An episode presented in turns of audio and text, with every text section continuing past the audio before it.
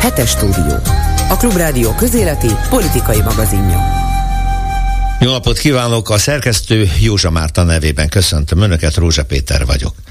Jászapáti közönsége most már tudja, hogy az Európai Unió mi magunk vagyunk, és hogy Brüsszel olyan, mint Moszkva volt, ahonnan jöttek az ukázok. Viszont, és ezzel szemben, azt is tudja már a jászapáti ember, hogy Moszkva jobb volt, mint a mostani Brüsszel. Sőt, ennél még szofisztikáltabb ismeretre is szertehetett a nagy érdemű, amikor azt hallotta, hogy azt mondja, a Szovjetunió ráadásul annak idején sokkal komolyabban vette a jogot, a jogrendszert, mint az EU.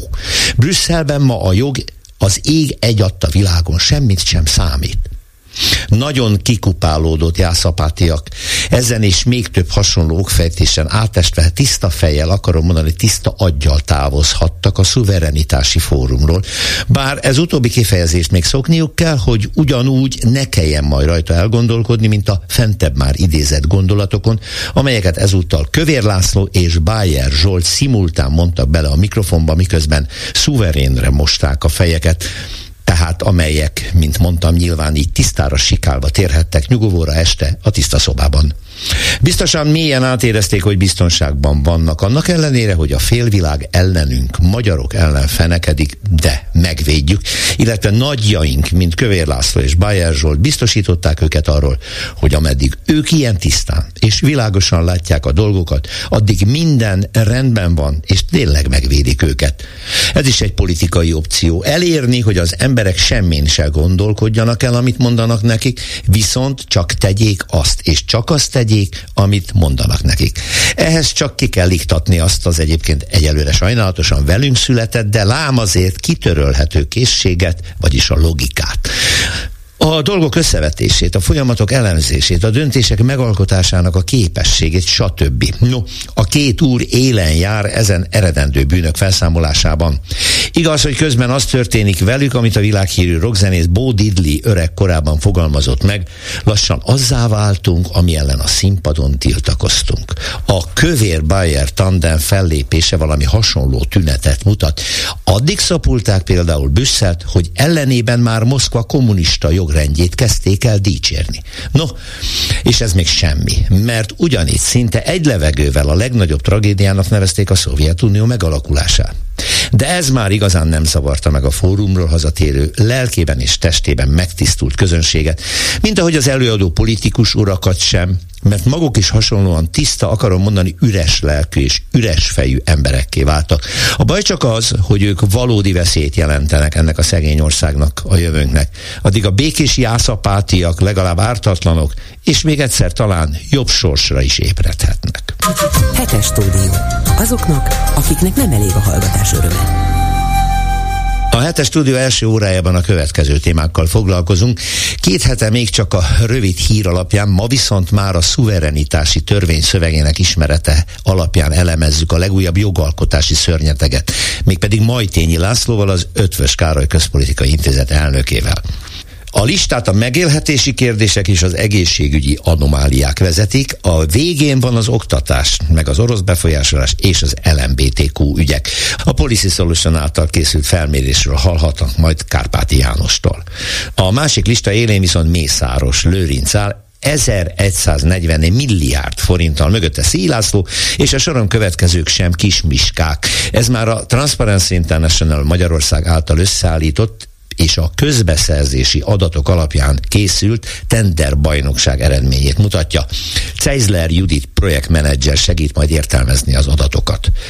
Íme egy egyelőre riasztó kifejezés euroszkeptikus internacionálé. Még nincs ilyen, de vajon az európai szélsőjobb erősödése nem vezete majd el idáig? És a másik nagy kérdés, hogy Orbán az EU választások után milyen frakció, tehát milyen pártcsaládot választ, mert bizony egy döntésének jelentős hatása lehet az EU jövőre nézve. Csenyászki Judit összeállítását hallhatják majd ezekről a kérdésekről. Ez tehát az első óra tartalma, a második órában pedig megbeszéljük a hét eseményeit. Bonnár Zsuzsával, az átlátszó Gergely Mártonnal, a HVG munkatársával, és természetesen Bolgár Györgyel. Önök a hetes stúdiót, a Klubrádió közéleti politikai magazinját hallják. Éppen két héttel ezelőtt Majtényi Lászlóval, az Ötvös Károly Közpolitikai Intézet igazgatójával, elnökével beszélgettünk a szuverenitás védelmi törvényre, ami akkor még csak készülődött, és akkor arról beszéltünk, hogy ami eddig körvonalazódott a hírek alapján már az is elég szörnyű, de most azzal érkezett meg Majtényi László a stúdióba, hogy ismerve most már a törvény részleteit, hát egészen depressziós lett, mikor elolvasta. Igen. És több elemzést olvastam ezzel kapcsolatban, ami megdöbbentő, hogy mennyire erősnek tűnik a felállítandó hatóság titkos szolgálati adatokat kezelő joga, hogy gyakorlatilag az kezd kialakulni, hogy egy ilyen besugó hálózatot fognak létrehozni, bárkire rá lehet fogni majd, hogy a magyar állam érdekei ellen tevékenykedik valamilyen külföldi finanszírozás közben, vagy egyebek. Tehát mennyire látható, hogy ez tényleg egy gumitörvény? Egészen nyomasztó szerintem. Ugye a múltkori beszélgetésünkre, hogyha van hallgató, aki esetleg emlékszik, akkor viszonylag oldott hangon beszélgettünk arról, még a feleségem egy kicsit rám is szólt, hogy túlságosan laza voltam, mert meghallgatott, hogy hát, hogy, hogy láttunk már ilyet, ugye volt már soros törvény, volt civil törvény, egyiket se hajtották végre, a civilek ellenálltak, az Európai Unió beszólt. Ugyanakkor ezeknek a törvényeknek van egy olyan sajátosságuk, hogy erősen megfélemlítő jellegűek, és ugye ott is voltak olyan esetek, hogy hogy er, ez is szóba került, csak hogy most a kontextust előhozzam, hogy a ökotársnak a fiatal hölgyeit, lányait, hát láttuk, hogy egy, egy gangon ott a, nagy drabális rendőrök ott, hát nem nagyon udvariasan irányítgatták, vagy lögdösték, és házkutatást tartottak egy civil szervezetnél. Persze semmit nem találtak, mert, mert ugye nem is azért mentek, hogy bármit megtaláljanak, de azért vitték el a számítógépeket, és, és azért ez, ez egy ez egy európai kultúrkörben élő polgár számára, akik talán vagyunk, ez azért nagyon ijesztő volt. Na most ez a mostani törvény rácáfolt tulajdonképpen az én várakozásaimra, mert én azt is mondtam ennek, hogy a, az egyik kiszivárogtató azt mondta, hogy egy ilyen ombudsman-szerű intézményt hoznak létre, amire azt mondtam, hogy hiszen hát ez képtelenség, hiszen arról van szó, hogy büntetőjogi fenyegetés tartalmaz majd a törvény, benne van, hogy egyes civil szervezeteket akár meg is szüntethetnek, és kiderül, hogy egy egészen bizarr csúsztatással és fordulattal tényleg egy kicsit ilyen ombudsman-szerű a törvény, nagyon bizarr és pervertált, fordított ombudsman intézmény jön itt létre, amely az állam jogait képviseli az állampolgárokkal szemben. Csak jelzem egyébként, ez is mostani hír, hogy Rogán javaslatára teljesen felszámolják az állammal szembeni privacy védelmet, ami egyébként a harmadik köztársaságnak az egyik nagy vívmánya volt, ugye Solyom László tevékenységét érdemes itt említeni, és ugye a, talán a saját adatvédelmi biztosi tevékenységemre is ön... utalhatok, és ezt most felszámolják, és információs hatalmi szempontból a magyar állam majd mindent tud, és ki lesz szolgáltatva az állampolgár, ezért még az, még az alaptörvényt is majd módosítani kell.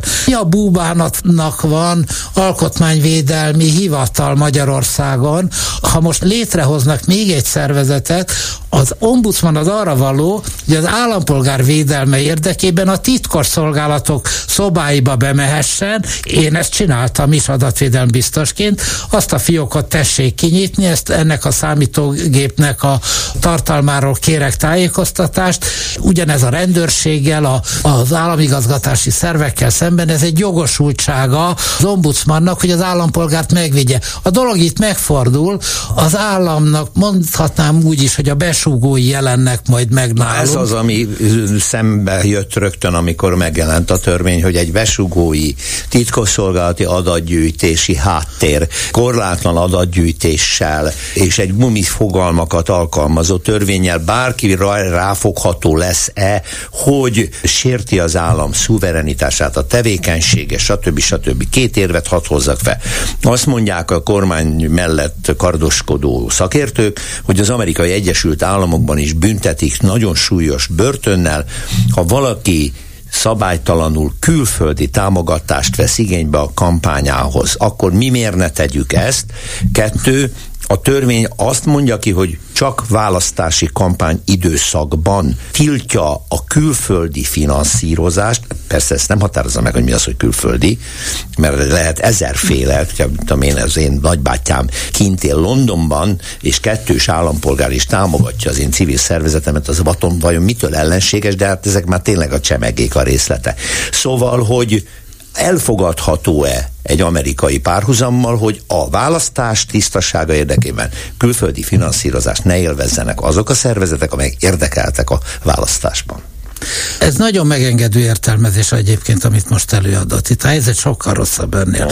A dolgot ketté kell választani. Egy, egy a, a pártok, Igen. a másik pedig a civil szervezetek. A pártokat támogató és, és a sajtó. Igen, Tehát a sajtó nehogy, is. Nehogy azt gondolja, hogy a hetes stúdió bármelyik adása ne kerülhetne ennek az új hatóságnak az érdeklődési körébe. De milyen Akkor, alapon? Hát hiszen mi nem veszünk igénybe semmilyen külföldi támogatást. Azon az alapon, hogy külföldi támogatást a törvény az úgy határozza meg, hogy szervek, szer, ugye ez is nagyon vicces, hogy külön beszél szervekről és szervezetekről, nagyon, mm. nagyon precíz, ugye nekem is gondolkodnom kell, hogy egy szerv és egy szervezet között mi a különbség. Szervektől, szervezetektől és magánszemélyektől érkező támogatást. Mm. Na most a, ugye külföldi. Na most mondhatjuk azt, hogy mondjuk egy erdélyi magyar anyanyelvű polgár, az, ha van magyar állampolgársága neki, akkor nem mondjuk rá, hogy ő külföldi. Igen. De hát az erdélyi, ugye én meglehetősen tájékozott vagyok az erdélyi viszonyokban, azt gondolom, hogy Erdélyben nyilván nagyon sokan hallgatják a klubrádiót, és ezek között nagyon sok olyan magyar anyanyelvű polgár van, aki éppen ezzel a kettős állampolgársággal kapcsolatban kapcsolatos eléggé nemtelen magyar politikával szembeszállva, vagy azt nem elfogadva, nekem nagyon sok ilyen, vagy jó sok ilyen erdély ismerősöm van, nem vette fel a magyar állampolgárságot. Na most, ha ő Erdélyben hallgatja a klubrádiót, a klubrádió felhívására küld 10 eurót a klubrádió számlájára, akkor ebben a pillanatban a törvény először úgy kezdődik, hogy a magyar politikat formálására küldött támogatást, de utána már azt, azt mondja, hogy felhasznál külföldi támogatást, amelynek az értelme a választói akarat befolyásolása. Na most minden közéleti megszólalás... Az, ha akarom, hát az, hát ha az akarom, nem, akkor a pár, az pár, Hát az nyilvánvaló, hát ez, ez amiről mi, mi most beszélünk, ez, ez alkalmas a választói igen, magatartás. Bírálunk egy kormányzati lépést, igen. ezzel befolyásoljuk azokat, akik velünk együtt értenek, és nem fognak rá És még az is az abszurdum elképzelhető, hogy valaki a Fidesz lelkes híve, és a mi beszélgetésünk valami, hát ha nem is megfordul, elgondolkod. Ha kéretlenül érkezik egy szervezethez bárhonnan a világból pénz, két kérdésem van. Törvényese, hogy egy hatóság azt megtudja, hogy, mert akkor banktitok sértés történik. Miért tudnám meg, hogyan tudhatja meg, és az miért törvénytelen? Ugye ez, maradjunk is ennél. Mert hát az a gumiszabály, amit mondtam, leírják, hogy külföldről érkező támogatás. Ki az, aki meg tudja ezt nézni, hogy ez megérkezett, akkor hozzáfér a banktitokhoz. Igen. Ki az, aki eldönti, hogy ez most törvényes, vagy nem törvényes. Arra érkezette, amire ők gondolják. Ezek olyan megfoghatatlan dolgok, hogy két eset van. Vagy mindenkire ráhúzható, vagy pedig ez is az a sor, arra a sorsra jut, amit az előző beszélgetésünkben úgy megpendített, hogy úgyis végrehajthatatlan. Pessimistább vagyok. Mm. Persze, én a magam részéről most, most ebben pessimistább vagyok. A dolgot ketté kell választani. Volt egy kérdés, ami a pártokra vonatkozott. Igen, igen. Az meglehetősen általános nemzetközi jogszakás, hogy a pártok külföldi támogatást korlátozzák, vagy megtiltják az államok. A múltkor említettem, hogy az Ötvös Károly Intézet 2007-es pártfinanszírozási törvénykoncepció javaslat, amit egyébként elfogadtak akkor a pártok, de aztán nem lett persze belőle semmi. semmi abban mi azt javasoltuk, hogy a pártok külföldi finanszírozását korlátozzák, illetőleg szüntessék meg.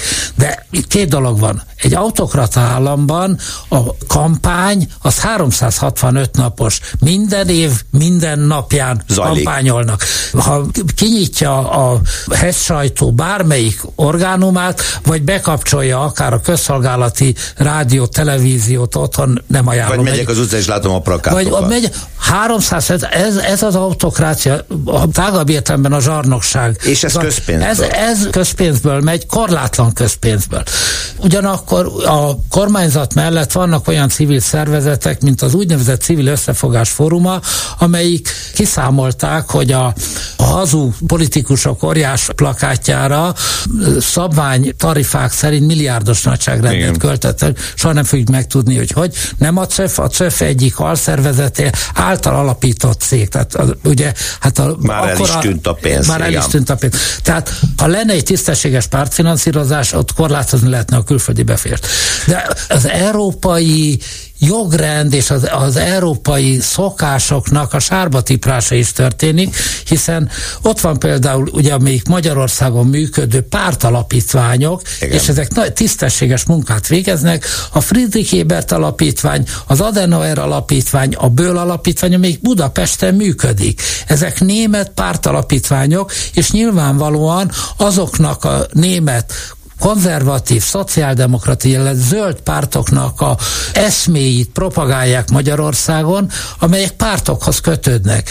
És ezek a szervezetek tartanak különböző Kon- konferenciákat, konferenciákat eseményeket. És támogatnak eseményeket. És az nyilván a zöld, az a zöldet támogat. Volt nek, az Ötvös Károly Intézetnek a Friedrich Ebert alapítványjal is, a Böll alapítványjal is volt programja. Igen. Ez a világ legtermészetesebb dolga. Na most én egy egy, egy közpolitikai intézetnek vagyok az elnöke.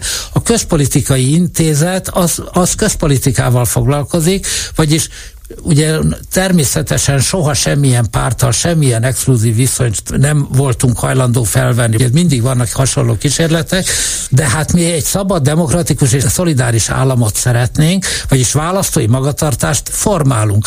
Ilyen-olyan sikerrel.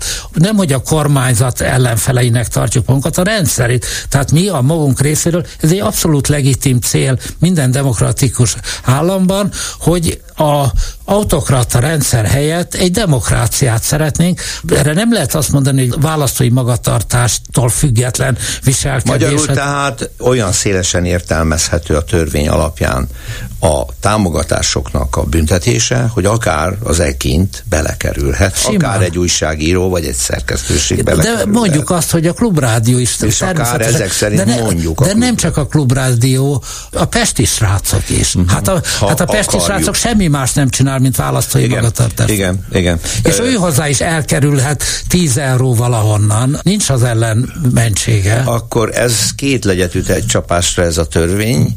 Egyrészt a konkrét ellenzéki pártok finanszírozását tovább szűkíti annak lehetőségét, és így is forráshiányosabb. Másrészt pedig ellehetetleníti azt a kormány és rendszerkritikus civil társadalmat, amelyik egyébként egy normális demokratikus országban természetes lenne, hogy működjön. És a teljes nyilvánosságot. Is. Nem csak a civil szervezeteket, a HVG-től a nem tudom én, a Telexig mindenki célkeresztben lehet, és még hát itt aztán nagyon érdekes dolgok vannak. Egyrészt van egy büntetőjogi tényállás is, Igen. továbbá civil szervezetek megszüntetésére is van mód. Ez a szervezet, ez a hatóság kommunikál egyrészt a bűnüldöző szervekkel is, a szabálysértési szervekkel, a számvevőszékkel. És Sőt, az, az adóhatósággal. Adóhatósággal és a számvevőszék adott esetben megszüntetheti azt a civil szervezetet, amelyet följelentett. De még egy dolog, ez nagyon fontos, hogy valóban szó van erről, amiről, amiről beszéltünk.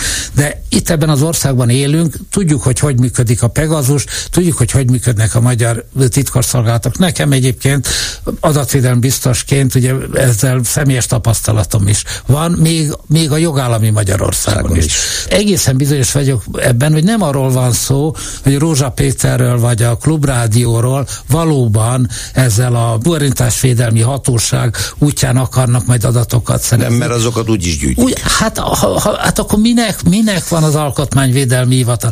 Hanem itt egy megfélemlítő kampány, mint a intézmény létrehozásának a célja, ha nem is kizárólagos, de nagyon is, hát egyik elsősorban említhető cél. Köszönöm szépen Majtény Látszónak az Ötvös Károly Közpolitikai Intézet elnökének. Én is köszönöm, hogy itt lettem. Önök a hetes stúdiót, a Klubrádió közéleti politikai magazinját hallják. Milyen félelmek, illetve vágyak jellemzik a magyar társadalmat 2023-ban? Ne gondoljunk semmi rafinált posztmateriális dologra. Az ország probléma térképének az élén a megélhetési kérdések és az egészségügy. A lista végén pedig az oktatás, az orosz befolyás és az LMBTQ ügyek állnak. Ez a legfőbb megállapítása a Policy Solution által a Friedrich Ebert alapítvány támogatásával még szeptemberben elvégzett felmérésnek, amelyet az elemző intézet vezetője ismertetett. A rendezvényről Kárpáti János készített beszámolót. Bíró Nagy András, a Policy Solutions igazgatója az elmúlt évek változásait ismertetve elmondta. 2021 eleje óta, tehát körülbelül a koronavírus harmadik hulláma óta a megélhetés túl magas költségei az a válaszopció, amelyet a magyarok a leggyakrabban választanak. 2019-ig a Covid beköszöntéig a túl magas a megélhetés költségei válaszopció, az mindössze a hatodik helyen foglalt helyet. Korábban kb. egy évtizeden keresztül az egészségügy állapota volt az, amely mindenkinek minden kutatásában az első helyen szokott szerepelni. A Covid járvány következtében került az élre, először csak 2020 őszén már a harmadik helyre mértük megélhetés költségeit, 2021 elejétől kezdve pedig az első helyen van. Ezzel szorosan összefüggésben az alacsony fizetések szerepelnek még dobogós helyen, és az egészségügy természetesen továbbra is ott van a legégetőbb problémák között a magyar társadalom probléma térképén, és ezt a három közszolgáltatásokhoz vagy a megélhetéshez kötődő válaszopciót pedig a korrupció kérdése követi a negyedik helyen. Ehhez kapcsolódóan bíró nagy igyekezett eloszlatni a korrupcióhoz fűződő szélsőséges hiedelmeket. Van egyfajta elterjedt közvélekedés, a korrupció nem érdekel senki. Másik vélekedés az úgy hangzik, hogy a korrupció az a legfontosabb ügy, amire az egész kormányváltás ügyét alapozni kell. Valójában az igazság a kettő között van. Ugyanis a Fidesz valóban új szavazót már nem nagyon veszít korrupciós ügyek miatt, mert az ő szavazóit nem érdekli a kérdés. Viszont az ellenzéki szavazókat nagyon is érdekli a kérdés, ugyanis amikor választani kellett tehát Magyarország legfontosabb problémái közül, az ellenzéki szavazók számára a második helyen van. A korrupciós botrányok az ellenzéki szavazók mobilizálásában bizony továbbra is nagy szerepet játszanak. És mi van a magyarok probléma térképének az alján, ami nem igazán foglalkoztatja őket, bármennyit is hallanak róla?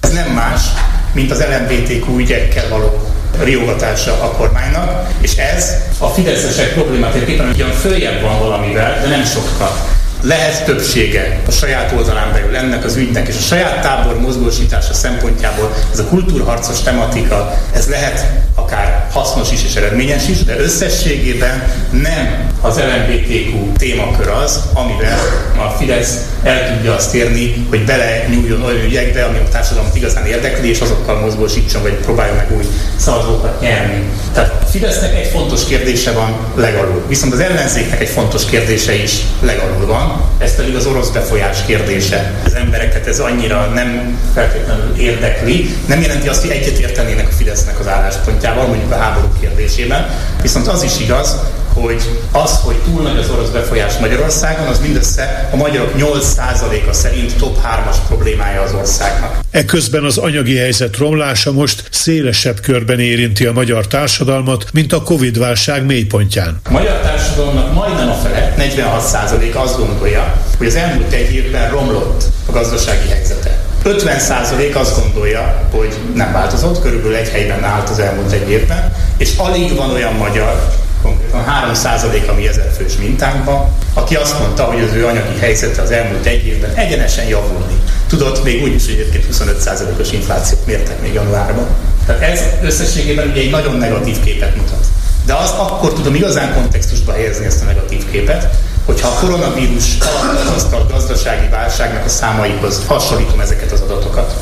A koronavírus harmadik hulláma volt, most már utólag, utólag tudjuk, tehát 21 eleje a mélypont a társadalmi érzékelésben. Mi abban a mélypontban egyébként pont belemértünk egyszer 2021 márciusban. És akkor csak 39% mondta, hogy az elmúlt egy év az neki gazdasági visszaesést hozott személyes anyagi helyzetét tekintve.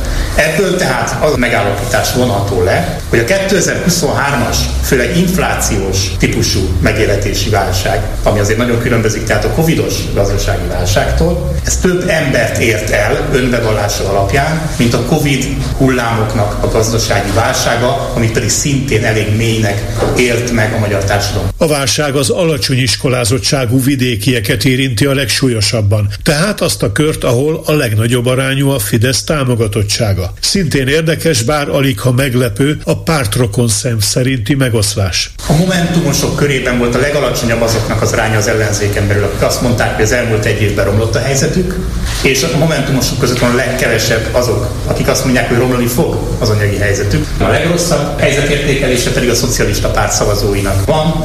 Akiknek a többsége további romlásra számít. Tekintettel arra, hogy jövő júniusban az európai parlamenti választás mellett önkormányzati választás is lesz, figyelemre méltó a felmérésnek az a része, amely arról szól, mit várnak az emberek elsősorban az önkormányzatoktól. Az önkormányzatokra elsősorban a szociális funkcióik miatt tekintenek bizakodva, illetve nagyon súlyos elvárásként merül föl, hogy a háziorvosi rendszere valami legyen, mert ott komoly problémák vannak. És a harmadik fontos funkció az valamilyen infrastruktúra fejlesztési funkció. Ez legyen akár a zöldítése a városnak, legyen ez akár önkormányzati bérlakásprogram, legyen ez akár útfelújítás, tehát van ez az infrastruktúrális elvárás.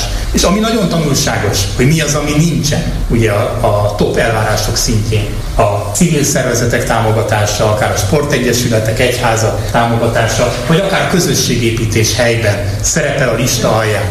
Nagyon primér vágyakat kell először teljesíteni. Az ismertetőt követő kerekasztal vitában Szabó Andrea, a Politikatudományi Intézet Társadalomtudományi Kutatóközpontjának a tanácsadója elmondta, hogy az ismertetett felmérési eredmények közül számára különösen meglepő volt, milyen kevéssé tartják fontosnak az oktatás kérdését. Elképesztő, hogy, hogy egy ilyen egy év, másfél éves tüntetés sorozat után az oktatás gyakorlatilag az utolsó helyek egyikén volt abban a bizonyos probléma térképben. Ez, ez egy kicsit szíven ütött engem, való Van-e az ellenzéki szavazóknak közös platformja? Erről Szabó Andrea a következőket mondta. Volt az ellenzéki szavazók koncepciója, amelyik arról szólt, hogy végül is tök mindegy, hogy milyen ellenzéki pártok vannak, nem is az a lényeg, hogy baloldali vagy jobboldali, hanem az, hogy Orbán ellenesek ezek az ellenzéki szavazók. És a 2022-es választás után elindult egy szakmai vita, hogy mi bukott meg az ellenzéki összefogás, vagy az ellenzéki szavazó koncepciója. Én azon az állásponton voltam, hogy szerintem az ellenzéki szavazó megmaradt, mint gondolkodási elem, és szerintem ez a kutatás nagyon szépen mutatja, hogy a, az ellenzéki szavazók továbbra is egy dologban nagyon egyetértenek egymással, függetlenül arról, hogy melyik párt szavazói, hogy egy fontos cél van az Orbán rezsim leváltása. Ez pedig én szerintem azt jelenti, hogy lehetséges, hogy a pártok nem tudnak együttműködni, de az ellenzéki szavazók fejében nagyon erősen működik ez az Orbán ellenesség és az együttműködésnek a koncepciója. Lakner Zoltán, a Jelen című hetilap főszerkesztője szerint a felmérés jól megmutatja, hogy nagyon primer, nagyon alapigényei vannak a magyar társadalomnak, a magyar társadalom többségének, és az tud ebből politikai tőkét kovácsolni, aki ezekre politikai ajánlatot tud tenni. De mi lehet a magyarázata annak, hogy a Fidesz népszerűsége sem apad, holott valójában a kormánypártnak sincsenek jó politikai ajánlatai az alapvető gondok megoldására? Az, hogy a, a magyar társadalom leginkább ugye úgy fogalmazza meg a, azt, hogy kiben, miben bízik, hogy a családban, a baráti körben, netán saját magában a szomszédságban, tehát tudjuk, hogy a bizalom az belülről kifelé haladva csökken. Hát szerintem ez egy, ez egy ősrégi tapasztalat. Tulajdonképpen a kormánypárti szavazóknak egy nagy előnye van, hogy ők valaki másban is bíznak a kormányban. Még akkor is, hogyha mindenféle rosszakat gondolok a kormány által tett politikai ajánlatról, de itt egy olyan politikai művelet zajlott le, hogy ebbe a térbe, ahol az emberek leginkább a hozzájuk közelebb állókban bíznak, sikerült nekik kialakítani egy olyasfajta politikai kötődést, amely hozzámérhető ehhez a legszűkebb körben tapasztalható bizalomhoz. És lehet, hogy erre semmilyen más magyarázat nem kínálkozik, mint sem egy egy következetesség, vagy, vagy, egy, vagy egy folyamatos, szerintem sok elemében retteltesen káros persze identitásépítés, Ruf Bálint politikai tanácsadó, a Partizán szerkesztő műsorvezetője arról beszélt, hogy miért nem működik az ellenzéki politika csinálás. Szerinte, ha az ellenzék csak az öt legfontosabb problémát, vagyis a túl magas megélhetési költségeket, az egészségügy színvonalát, az alacsony fizetéseket, a korrupció mértékét és a társadalmi ollót tenné szóvá, ezekben a kérdésekben többséget tudna maga mögé állítani. Itt van a téma. Ezzel kéne, bocsánat, csak erről kéne beszélni. Amikor erről beszélne, ott többsége lenne. Amikor nem erről beszél, azonnal kisebbsége van. Van egy olyan pozíció, amiben többsége lenne, ha lenne ellenzéki ajánlat, és az lenne egy artikulált, egyszerűen felfogható ajánlat lenne, többsége lenne a szokozó táborban, nem csak a sajátban, mert abban is ahhoz is kell szólni, hanem akár az országban is de ezt nem teszik, ehelyett az orosz befolyásról beszélnek, és a megélhetést populista témának vélik. És soha nem volt arra készítés a magyar ellenzéki politika csinálásban, hogy olyan dolgokról beszélnek hosszan, nem egy napig, nem az ATV-be egy 24 órás ciklusban, hanem hosszan, éveken keresztül, egy üzenetet, vagy maximum kettőt megfogalmazva, ami egyébként a társadalom nagy része reagálna. És mi történik a helyet? Majd akkor bemegyünk a tíz problémába, és elkezdünk olyan ö, ö, dolgokról beszélni, amiben a Fidesznek mindig többsége lesz. Ilyen például az LMBTQ problematika. Lehet, hogy nincsen a probléma az első 50-ben, de amikor a Fidesz elkezd beszélni, akkor a saját táborát viszont fel tudja vele úgy rázni, hogy van egy mi és ők. De ezek a témák azért jók a Fidesznek, mert nem, akkor nem a megélhetésről beszélünk, nem az egyenlőtlenségről beszélünk, nem az egészségügyről beszélünk, ahol egyébként mindenhol kisebbségben van lenne, hanem elkezdünk arról beszélni, hogy valaki mindig többsége van. A magyar lakosság kétharmada nem szereti az egyfúcsos adórendszer. Azt gondolja azon a fejébe, hogy aki gazdag, többet kéne fizetni, aki szegény. Ki beszél ma erről? Tette föl a korán sem költői kérdést Ruf Bálint. Hetes stúdió. Azoknak, akiknek nem elég a hallgatás öröme. Hát hölgyeim és uraim, meg fognak lepődni, mert a felcsúti gázszerelő átvette a vezető helyet egy újabb listán, ezt úgy hívják, hogy tenderbajnokság, és ez nem más, mint a Transparency International Magyarország új kezdeményezése, még tavasszal hozták létre. Gyakorlatilag a közbeszerzési adatok alapján felállítják azt a sorrendet, hogy mely cégek, illetve mely cég tulajdonosok kaszálták a legtöbbet a közbeszerzéseken. Úgyhogy ha már ezt így elmondtam, nyilván nem lepődnek meg azon, hogy Mészáros Lőrinc vezet, de az meglepő, hogy átvette a vezetést, mert korábban Szí László volt az élen. Ő az, akinek a jachtján ottan nyaralta mi Szijjártó Péter külügyminiszterünk annak idején. Most ezt direkt úgy mondom, mintha viccelnék, pedig ez halálosan komoly, és nagyon jó, hogy egy ilyen lista időnként megjelenik, úgyhogy kíváncsiak vagyunk arra, hogy miként születik ez meg, honnan szedik az adatokat, és hogy ez milyen mélységig megy, hány céget vizsgálnak. Ilyenkor itt van velem a vonalban Ceizler Judit, projektmenedzser a Transparency International Magyarország munkatársa. Jó napot kívánok! Jó napot kívánok, én is üdvözlöm Ant és a hallgatókat.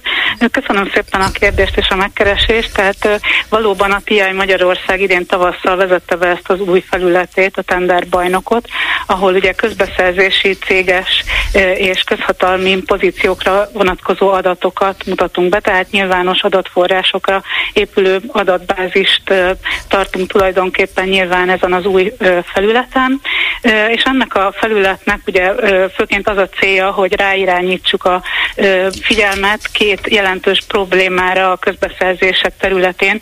Az egyik pedig az, hogy mekkora koncentráció is van jelen a hazai közbeszerzési piacon, illetve hogy milyen összeférhetetlenségi gyanúk, milyen köz, közhatalmi pozíciókat töltenek be azok a tulajdonosok, akik azoknak a cégeknek az élén állnak, amelyek közbeszerzéseket Igen, kétféle listát el. látok itt, ugye egyrészt a tulajdonosok tehát a nevek szerepelnek, a másik listán pedig csak a cégek, aztán, hogy a cégek mögött milyen tulajdonosi összetétel van, az egy másik kérdés, de azt mondja, hogy milyen ismertek. Hát én itt olvasok egy olyan nevet, a harmadik helyen 584 milliárd forinttal, amely 2019 és 21 között elnyert összes közbeszerzési összeget mutatja. Kis Szölgyémi Ferenc. Hát kutya legyek, ha tudom, hogy ő kicsoda. Igen, igen, hát ez is egy, ez is egy fontos eleme ennek a listának, ami ugye arra a kérdésre nem válaszoltam, hogy több mint 2500 Aha. cégnek az adatait összesíti egyébként. És az első ötöt hozzák a, nyilvánosságra? A, a teljes lista, tehát mind a 2500 cég adata hozzáférhető ezen az online interaktív felületen. Ja. Tehát bárkit invitálunk arra, hogy, hogy böngészze, hogyha érdeklik az adatok. Az összes cég, összes közbeszerzése, illetve tulaj tulajdonosi háttere elérhető ezen az interaktív felületen. Uh-huh. Uh-huh. És tényleg ez az egyik célja, hogy nem csak azokra az oligarchákra hívja fel a figyelmet, akik talán már a legjobban ismertek a, a hír olvasók számára, hanem azokra is, akik kicsit talán a radar alatt vannak, és lehet, hogy az egyik ilyen szereplő Kis Szölgyémi Ferenc, bár ő is több oknyomozó cikkben megjelent az elmúlt években, elsősorban arról lehet ismert, hogy több takarító cég, illetve szolgáltató szolgáltató cég kötődik a, a nevéhez, és ezek közül az egyik legnagyobb az a B plusz A referencia ZRT, ami egyébként a céges listánkon is egy előkelő helyet, a második helyet nyert el, mhm. köszönhetően egy hatalmas 300 milliárd forint értékben elnyert tendernek. Azt a mindeni. Most akkor ez kibővült ebben, mert én az első ötöt, tehát a topot ötöt nézem, amit a tájékoztatóban elküldtek, de akkor akkor 2500 cég. Azt meg tudja nekem mondani, hogy körülbelül hol van az első ezen a listán, amelyik nem egyértelműen a Fidesz? Hát ez egy nagyon jó kérdés. Mert hogy nem lehet tudni hogy, egy csomó cégről, hogy ki a tulajdonos valójában, ugye? Valójában igen, így van. Hát nyilván azért fontos talán azt megemlíteni, hogy vannak itt nagy nemzetközi cégek is a, a befutók között, például Strabag. a Strabag, hogyha a, a céges listát harmadik nézzük. helyen, igen. Uh-huh. Itt nálunk alapvetően a tulajdonosok vizsgálatakor egy szempont volt az, hogy a végső tulajdonosokat vizsgáljuk, és ennek ugye az a definíciója, hogy ezek természetes személyek, akiket azonosíthatunk a uh-huh. nyilvánosan rendelkezésre álló cégadatok alapján.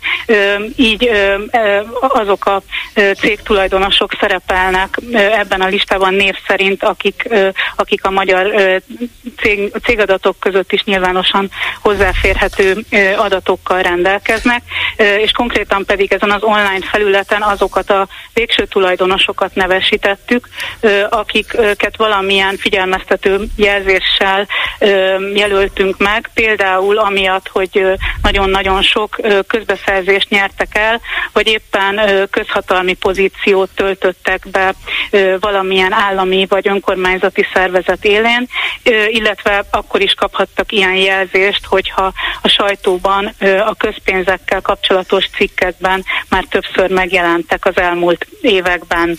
És mi a helyzet a tőke alapokkal, mert ugye azok a nagy fekete lyukak, és tudomásom szerint bizonyos tőke alapok közbeszerzésre is pályáztak már.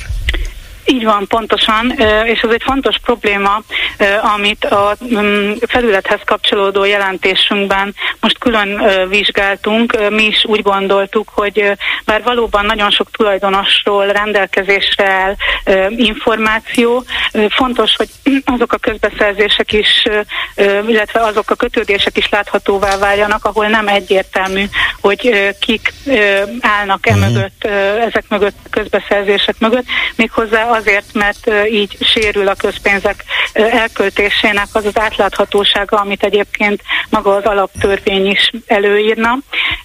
Itt tehát megnéztük, hogy milyen cégek, illetve milyen közbeszerzések kötődnek magántőke alapokhoz, és úgy találtuk, hogy 608 milliárd értékben nyertek el közbeszerzéseket uh-huh. ebben a vizsgált három évben a magántőke alapok, és ez körülbelül az összes közbeszerzés értékének az 5%-át tette ki elképesztő számokról van szó, csak egy kicsit sokkolom a hallgatót, jó? Tehát, hogy a top 5 tenderbajnok tulajdonosok szerinti listáját, mint mondtam, ugye önök mérve Mészáros Lőrincet tették az első helyre. Ebben a három évben elnyert közbeszerzési összeg 1140 milliárd forint, Szílászló 841 milliárd, a már említett Kiszöldjémi 584, Balázsi Gyula, hát ő ugye a nagy plakát és reklámpolitikai reklámművész,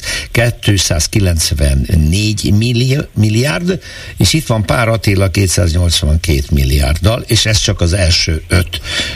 Puh, az összes, a, a teljes összeget abban a három évben, amit közbeszerzésre fordítottak, azt most nem akarom, hogy kiszá, ha csak nem számolták ki, és ha igen, akkor az mekkora lehet? De kiszámoltuk no. ugyanis, ugye ebből eredeztethető az, hogy hány, hány százalékát vitte. Ja, persze, el persze, megvannak a százalékos És az egyébként erre, erre a három évre úgy találtuk, hogy 12 ezer több mint 12 ezer milliárd forint volt ez a, teljes összeg. Igen, ezeket a számokat valóban nagyon nehéz elképzelni, tehát tényleg már a milliárdos összegek beazonosításánál problémába ütközhet az, aki, aki nem szokott ekkora számokkal dolgozni, illetve hogyha próbálunk valamilyen referencia pontot találni, akkor én szoktam például arra hivatkozni, hogy Magyarországon a kórházak teljes adó, adóságállománya az, ha jól tudom, most éppen 100 milliárd forint igen. körül lehet. Tehát Aminek így, most, igen, 80 százalékát ki is fizeti a kormány. Uh-huh. Hát ezt lehet akkor, akkor viszonyítani, hogy itt 10-11 szeres egy-egy cégnél akár még el is, elő is fordul. Na most ez az összeg engem csak arra visz, baromi rossz vagyok matematikából, bocsánat, de valahogy projektálom én ezt a dolgot, hogy ezek a szegény cégek a következő években lehet, hogy éhezni fognak, mert ez az összeg, ami itt elhangzott, 12 ezer milliárd közbeszerzése, tehát ezek beruházások fejlesztése, ezek nyilvánvalóan zömmel az Európai Unió alapjaiból érkeznek, érkeztek, ahonnan pillanatnyilag nem jön semmi.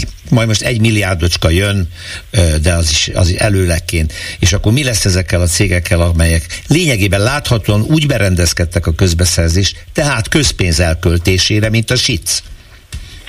Így van, tehát maga az Európai Unió is egyébként azonosította ezeket a rendszer szintű hiányosságokat, és számunkra is ez egy kiinduló pont volt, amikor megfogalmaztuk, hogy milyen problémákkal kell foglalkoznia ennek a felületnek, ugyanis nem álltak ennyire részletes adatok még rendelkezésre ezekhez a problémákhoz.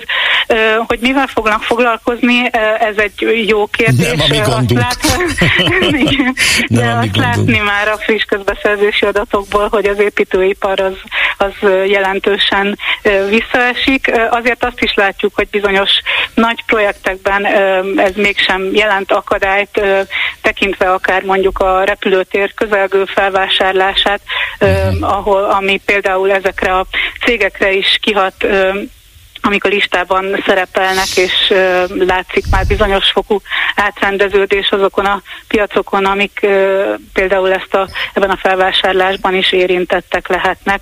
Tehát Igen. azt gondolom, hogy fel fogják találni azért magukat, hogyha... szóval ne aggódjak, jó? hát nagyon Nem. szépen köszönjük, azért nagyon, nagyon közérthetően és nagyon klasszul elmagyarázta nekünk, úgyhogy a következő felmérésnél is jelentkezünk. Ceizler Judit, a Transparency International Magyarország projektmenedzsere volt a vendégem. Minden jót viszont hallásra! Én is nagyon szépen köszönöm, viszont hallásra! Önök a hetes stúdiót, a Klubrádió közéleti politikai magazinját hallják euroszkeptikus internacionálé. Ez a veszély fenyegetne? A Political Capital és a Henrik Böll Alapítvány közös rendezvényén erről vitáztak az érintett országok szakértői. Az alapvető kérdések egyike, Orbán milyen párcsaládot választ magának a szélsőjobb erősödése láttán. Mert bizony, hogy döntésének meghatározó szerepe lesz a választások után az EU jövője szempontjából. Csenyászki Judit összeállítása.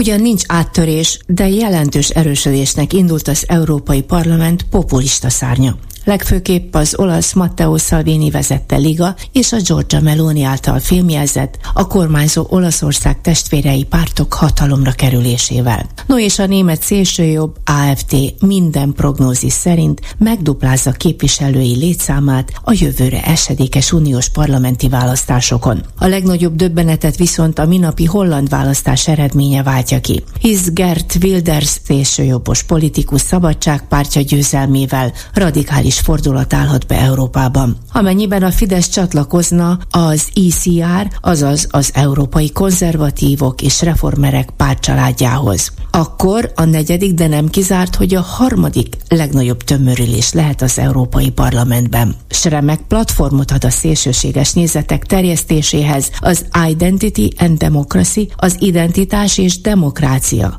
Európai Uniós parlamenti csoportja is, amelyik egyre jobban benépesül. Vészforgatókönyvek születnek. Ezek közül az egyiket a Political Capital és a Henrich Böll alapítvány prágai központja írta meg, és a héten rendezett közös panelvita keretében Euroszkeptikus Internacionálé címmel mutatták be. A kérdés azért is éles, mert továbbra sem dölt el, melyik pártcsaládot erősíti majd Orbán kormánya. Gwendolyn Delbos Scorfield, az Európai Parlament francia és a zöldek képviseletében beszélt arról a felmérésről, ami jó másfél évvel ezelőtt jelezte a szélső jobb térnyerését. Betudhatóan egyrészt annak, hogy az EPP, az Európai Néppárt számos ügyben közeledett a szélsőjobbos állásponthoz. Az európai konzervatívok és reformerek pártcsaládjához. Uh, the EPP now in its head is making more and more the separation between ID and ECR. Az Európai Néppárt a jelek szerint most némi előnyet tett szert, és igyekszik szeparálódni a szélsőséges pártcsoportosulásoktól, ami biztató jel az előttünk álló választásra fordulva. Jelezte optimizmusát Magyarország raportőre, aki a hetes cikkelyes eljárásért felelős parlamenti képviselő. Nehéz volt mindez ideig dülőre jutni a lengyel PISZ párttal, a jog és igazságosság pártjával épp úgy, mint Orbán Viktorral. Ugyanakkor a lengyel választások eredménye némi bizodalomra ad okot. Persze Giorgia Meloni trükkös játékot űz, mert úgy állítja be magát, mintha az uniós alapeszmék nagy pártfogója lenne, de attól tartok, valójában nem ez az ő igazi arca. A jogállami problémák mellett a legtöbb vitát a migráció kérdése váltja ki, de hasonlóképp merül fel az abortusz ügye is. Ebben a ciklusban egyre nyilvánvalóbbá vált például az, hogy az Európai Néppárt nyitott az abortuszt érintő kérdések közös megszövegezésére, ami óriási fordulatot jelent a korábbi merev tagadáshoz képest. Stephen Forti olasz kutató, de jelenleg a Universitat Autonoma de Barcelona egyetemén ad elő finomította a Georgia Meloni portrét. Clear that Meloni will be one of the crucial actors uh, in the next European election and after that election. Uh, because, uh, uh, nem kérdés, hogy Meloni nem csak ebben a pillanatban, de a következő ciklus parlamenti arculatának kialakításában is jelentős szerephez jut. Az olasz szélsőjobbos kormányfő alapvető célja együttműködni a Manfred Weber vezette Európai Néppárttal, és így mérsékelt jobboldaliként feltüntetni magát. Ugyanakkor kétség nem fér ahhoz, hogy ő nem mérsékelt. Only she is very pragmatic and smart Pragmatikus szemlélettel és okosan építi azt a politikát, amelyel bebiztosíthatja hosszabb távon is a hatalmát. Egyrészt kiváló kapcsolatot épít a NATO-val, maximálisan támogatva az Ukrajna és Izrael párti politikát. Másrészt látványosan jó viszonyt tápol Brüsszellel. A német kormányjal hasonló kép. Épp most készül egy olyan megállapodás Scholz kormányával, amely a migráns kérdést úgy kezelné, hogy megegyeznének Albániával, mint harmadik országgal, ahová az illegális bevándorlókat küldhetnék. Stratégiájának része a spanyol néppárttal és a vox való együttműködés is, amely szintén a szélső jobb irányába mutató jel. És vajon hogy haladnak a tárgyalások Meloni és Orbán között? Arról, hogy a magyar kormányfő melyik csoporthoz csatlakozik, mert hogy ez mind a mai napig nyitott kérdés. Az ICR-hoz, az Európai Konzervatívok és Reformerek frakciójához, vagy az ID-hez, és egyáltalán hova engedik be őket. Nothing clear at the moment. Egyelőre nem tiszta a kép, noha Budapesten járt Meloni egy hónapja a népesedési konferencián. Meloninak most még fontosabb a lengyel PISZ és a spanyol Vox párttal való együttműködés, mint a renitenskedő Orbánnal.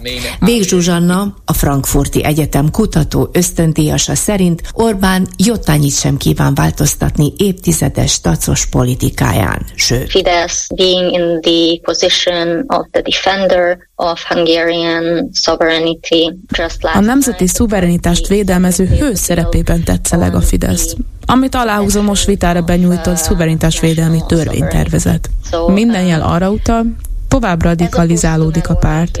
Noha nem látszik, hogy képes lenne önálló frakció létrehozására. S miután kormányzó pártként vesz részt Meloni az RCR-ben, ez nagyon imponál Orbánnak, és mint kormányzó párt minden bizonyal erre a tömörülésre pályázik. Erősen bízik az Európai Néppárttal való közös platform megteremtésében, és így ők, az LCR és az LPP közösen fújnák a passzát a parlamentben. Karolina Zbitnyevska, a Euroaktív lengyel főszerkesztőjeként úgy látja, az elkövetkező két-három hétben továbbra is Mateusz Morawiecki marad a megbízott kormányfő, de napjai meg vannak számlálva. Nem fogja tudni összerakni a többségi kormányt. Minden esetre a két párt, a PIS és a Fidesz együttműködése töretlen. Jaroszláv Kaczynski a Visztulán akarja kivirágoztatni a lengyel Budapestet. Problem in my view with uh, populist uh, far right of uh, cooperating together and for example Nem kis probléma lesz, hogy ki fogja vezetni az európai konzervatívok és reformerek csoportját. Nyilván Orbán szeretné, de ugyanerre törekszik a lengyel és az olasz vezetés is.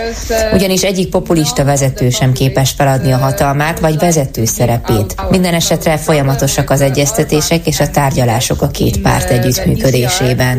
But uh, I don't know if you are aware, some uh, there were some uh, research done that showed that also there were funds that were uh, flowing in directly from the Orbán's government that were supporting the anti-immigrant campaign. Talán tudják önök is, hogy két-három héttel a lengyel választások előtt pénzügyi támogatás érkezett a PIS-hez, közvetlenül az Orbán kormánytól a migráns ellenes kampányt támogatandó. Hívja fel a figyelmet a lengyel szakértő. De a PIS vereségével azért felvetődik a kérdés, toxikus a lengyelekre nézve az Orbán szövetség. Many citizens outside of the bubble that I belong to. And, uh, Beismerem, hogy e tekintetben én is egy buborékban éltem sok honfitársammal együtt, míg ki nem jött a legfrissebb közvéleménykutatás, hogy az emberek jelentős mértékben mérsékelni akarják az Ukrajnának nyújtandó katonai támogatást, és ezért az Orbán-Kaczynski pártkapcsolat nem hogy gyengülne, hanem sokkal inkább izmosodik újra. Noha Orbán, Putyin és orosz politikája megítélésében továbbra is éles az ellentét köztük. A most körvonalazódó forgatók könyvek vészesek. Épp ezért gondolja Gwendolyn Delbos Corfield, hogy a politikai tájképet a civilek rendezhetik át. Made the shift in Poland is the actions of civil society Lengyelországban is a civil szervezeteknek lehet köszönni a fordulatot, legfőképp a nőknek, akik felismerve Donald Tusk üzenetét mozgósítani tudták ügyek mentén a társadalom jelentős részét. Psychologically and symbolically very important. I've already had people coming to me saying to me, young people especially coming to me. Lelkileg és szimbolikusan is fontos mérföldkő a demokráciák történetében a lengyel folyamatok visszafordítása.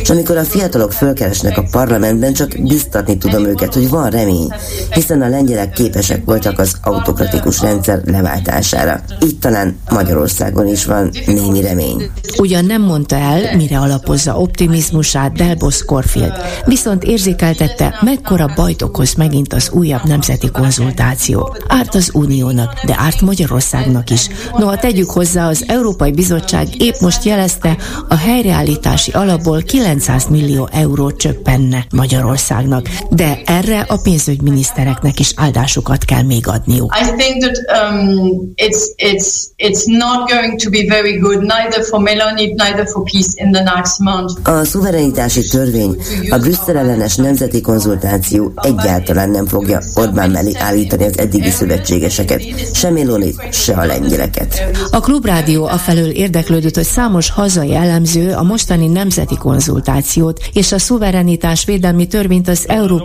Unióból való távozáshoz vezető nem is kislépésnek tekinti, mert a mostani narratíva minden eddigit felülmúl. Az Ursula von der leyen és az Alex Sorost kigunyoló óriás plakát kampányjal kiegészülve. Úgy tűnik, apró pénznek tekinti az Orbán kormány az uniós támogatásokat. Lavírozik az orosz és a kínai barátság között. Igyekszik a piacokról hitelhez jutni, nem beszélve a gigantikus kínai beruházásokról, amelyek egy irányba orientálják az országot. Since the very first day I became rapporteur on the topic of on the situation in Hungary, so since 2019 and of course I don't know before. I've, I've heard that um, Viktor 2019 óta képviselőségem első napjától azt hallom, hogy Orbán ki akar lépni az Európai Unióból. Akkor és most is kizártnak tartom. Orbán a választások számára kedvező eredményre számít. Arra, hogy mindenki sokkal elnézőbb lesz vele szemben. A nemzeti konzultáció, az óriás plakátok miatt pedig az Európai Uniónak kell szégyelnie magát. Ez már nem is Orbán szégyene, hogy ideig fajulhattak a dolgok. Véli Dálbos Korfield Magyarország jelentéstevője. Ami pedig a szuverenitásvédelmi törvényt illeti, a pártpénzek átláthatóvá tétele még üdvözölhető is. Én is egy olyan országban élek, Franciaországban, ahol ezt szigorúan veszik, akár csak Németországban. Ebbe talán nem is lehet belekötni. Abba viszont igen, ha a civileket korlátozza és a működésüket átpolitizálja a kormány. uh, and that could maybe indeed be an infringement and could Ez már valóban kötelezettségszegési eljáráshoz vezethet, viszont azt el kell ismerni, hogy a kormány igencsak jó a törvények szövegezésében, amikor a felebezések után a bíróság törvénymódosítása kötelezi Orbánékat. Ebben lekörözik még a lengyeleket is. A lengyel szakértő lehetséges forgatókönyvnek tartja. Ha a pénzek nem folynak a kasszába, Orbán megfontolás tárgyává teheti az unióból való kilépést. A többség azonban úgy véli, hogy Orbán a külföldi befektetőket épp az uniós tagsággal tudja vonzani. Sőt, az is elhangzott a moderátortól, Hunyadi Bulcsútól, hogy kilépés esetén a magyar gazdaság már másnap összeomolna. Hetes stúdió. És akkor a második órában megbeszéljük a hét eseményeit. Itt van velem Bodnár Zsuzsa, az átlátszó munkatársa, Gergely Márton a HVG-től, és természetesen Bolgár György, és jön a pénz, dől a lé, Na, akkor megindultak a vízcsapok, milyen a pénzcsapok, hát állítólag akkor az előlegként ez az egy milliárd euró talán az Unióból jó indulati eléül, vagy pedig nem tudom ki, hogy értékeli a energetikai fejlesztési programot elfogadva az EU, ezt a pénzt most folyósítja. Ez most egy jelzés, hogy jó van fiúk, jók lesztek, akkor tavaszra kapjátok a többit, mit gondoltok? Igen, én úgy gondolom, I- hogy, hogy hogy, az? hogy, egyfajta, hogy mondjuk egy biztatás, hogy Biztatási összeg. előlegbe kapja Mhm. a magyar kormány, hogyha jól viselkedik, akkor de hát nagyon sok feltételt kell még teljesíteni.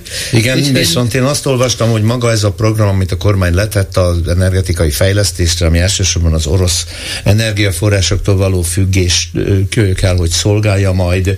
És megszabadulás. Megszabadulás. Hát vagy a teljes megszabadulást és különböző, hát ugye zöld energiafejlesztési programokat. Egy kicsit késve vagyunk ebben, Magyarország azért elmaradt, de e, kérdésem, hogy az Unió, a bizottság garanciát lát tehát már arra, hogy ezt a progr- ebben a programban ezt a pénzt valóban energia fejlesztésre fogják használni, nem pedig Mészáros Lőrinc újabb szállodájára. Hát be kellett adni egy tervet. Igen. A bíróság, vagy a bíróság, a bizottság, az is majd Biztatási jön, kár, A bizottság jön. ezt megvizsgálta, azt mondta, rendben van, erre ad pénzt. Úgyhogy garancia, hát annyi a garancia, hogy Magyarország ezt vállalja, és a vállalást majd ellenőrizni fogják. De ebből a szempontból nyilván az Unió nem is igen tehetett volna mást, mint azt, hogy elvárom a tagállamoktól, hogy lépjenek, Magyarország benyújtotta a tervét, szerintem ez rendben van, hát akkor adjuk a pénzt, vagy a pénznek egy részét. De nem mosnám össze azzal, hogy fel van függesztve sok milliárd euró Nagyon sok, a jogállamisági feltételek nem teljesítése, vagy csak részbeni teljesítése miatt, és van talán még egy, egy magyarázat erre, bár ugye az ellenzéki beállítottságú szavazó azt mondhatja, hogy á, francba az unióval, ezek előbb-utóbb úgyis beadják a derekukat, és engednek Orbánnak, az zsarolja őket eredményesen, lán, mit van, nem várhatunk Brüsszeltől se semmit, pont, de a lengyelek is ugyanebben a menetben kaptak egy ilyen, egy ilyen bizottsági jóváhagyást, és ők is kaptak pénzt, nagyjából ugyan annyit arányosan, hát persze ők többet konkrétan és számokban, mert nagyobb ország, és ezzel szerintem ott meg Tusknak, a jövendő Mhm. miniszterelnöknek üzentek, hogy gyerünk, gyerünk, csinál csak, és akkor látjátok, te is tudod mutatni a lengyeleknek, hogy lesz azért pénz, jön pénz. Igen. Szóval bonyolult dolog, de, de valami ilyesmi lehet meg. Magyari Péter ö, értelmezése volt ez, hogy ö, itt elsősorban arról van szó, hogy a lengyeleknek adtak 5 milliárd eurót, a lengyeleknek úgy tudtak 5 milliárd eurót adni, hogyha azt a jogalapot megteremtik, és ebben a jogalappal megteremtődött a Magyarországnak szánt 1 milliárd euró is, és hogy itt azért lépnek a Tusk felé egyet, mert hát ugye a, a jogállamiság lebontása Lengyelországban nem olyan könnyen visszacsinálható, tehát ahhoz azért előbb törvényeket kell hozni, azonakon át kell mennie a Duda elnökön, aki nem biztos, hogy ebben partner lesz. Tehát, hogy a ö, lengyel megoldás és a demokrácia visszaállítása az nem egy annyira gyors és egyszerű dolog, viszont a másik oldalon finanszírozási problémái lehetnek Lengyelországnak, tehát egy ilyen jó, jó szolgálati gesztusként gyakorolja ezt az Európai Unió. Ugye annyival, ha jól értettem, megtoldva, hogy 2026-ig, hogyha nincsen egyesség a magyar jogállamisági rendszerben, akkor ezt vissza kell fizetni. Tehát a 30 milliárd visszatartott pénzből ez egy 1 milliárd, tehát az egy 30 ada, amit vissza kell fizetni, hogyha nem tartjuk magunkat a dolgokhoz. E, és hát visszatérve, ugye ez egy kettős játék, mert egyrészt azt gondolom, hogy a magyar állampolgárok érdeke az, amire rákényszerítette az Európai Unió Orbán Viktort, mégpedig az, hogy a klímagyilkos energiák helyett zöld energiákba fektessen pénzt egyrészt, másrészt az embergyilkos orosz rendszerrel szemben nem embergyilkos ö, ö, országokból beszerezni, való energiabehozatalra Ennek egyébként része ez a lehetséges francia-magyar megállapodásra, hogy az atomerőbe is inkább a franciáktól vennénk a, a Az nagy kérdés, hogy annak a zöld átállást elfogadják-e, uh-huh. És hát persze a legvégső dolog, amit akartam mondani, hogy most, hogy majd 700 méterre is lehet településektől szélkerekeket építeni, azért csodálkoznék, ha nem Mészáros Lőrinc építeni. Persze. Uh-huh. Miért ahhoz is ért? Miért? Ne haragudj. Hát betonnal alapozni kell, tehát ja. értek, tehát az értés az, az egy, tehát hogy lehet, hogy én is értek hozzá. Tehát itt a technológia, amit legyártanak, az nem egy olyan borzalmas, tehát hogy, hogy, hogy az egy űrtechnológia, hogy ezeket a lapátokat hogyan építik. De, de a betonozás azért az nem az. Mi az, hogy érte hozzá? Hát ő fújja a passzát szelet. Hát, hogy ne értene hozzá? Az egész. Na maradjuk az energiánál, mert uh, van ebben bőven muníció. Az akkumulátor gyártásról beszélünk, de nem az akkumulátorban tárolt energia a lényeg itt, hanem az, amire többek között Maga Zsuzsa, Bodás Zsuzsa mutatott rá az átlátszó kiváló cikkében, hogy a már most pedig még nincs teljes kapacitással ö, működő ö, magyarországi akkumulátorgyártás. Már most a keletkező hulladék és a selejt akkumulátorok tárolása, feldolgozása, hát finoman szóval nem átlátható. Menni részletesebben? Hát nem átlátható, sőt, neked ki lehet mondani azt, hogy nem tudják kezelni. Tehát mondhatjuk azt, hogy nem tudják hová vinni. Most ezt azért mondom. Nincs mondom. technológia? Hát van technológia, de például a bátonyterenyei üzemet fel kellett függeszteni, ugye be kellett zárni a balesetek miatt, és azok a, azok a hordók, amik azért ugye elhíresültek, mert hűzlenek, meg, meg mindenki írt róla, hogy azokban ilyen akucella van, azok jelenleg is ott dekkolnak a basáron, és nem tudják hová tenni. Tehát ugye itt az az érdekes, hogy azért ezt nem sikerül bizonyítani, bár hát máshonnan nem jöhet, mint akkumulátorgyárból, de ugye egyik se vállalja magára, a két gyár jöhet szóba a Samsung gyára Gödön, meg az SK Komáromba, ugye mind a kettő délkorai, de hát ők ugye, tehát a rendőrségi nyomozás nem derítettek ki, hogy onnan gyűjt, aztán átkerült Bátony terenyei feldolgozóba, aztán valahogy elkerült egy fuvaroshoz, aki oda vitte egy illegális raktárba, és az ott van. Igaz az, hogy az pillanatnyilag az akkumulátor gyártás hulladéka nem minősül veszélyes hulladéknak?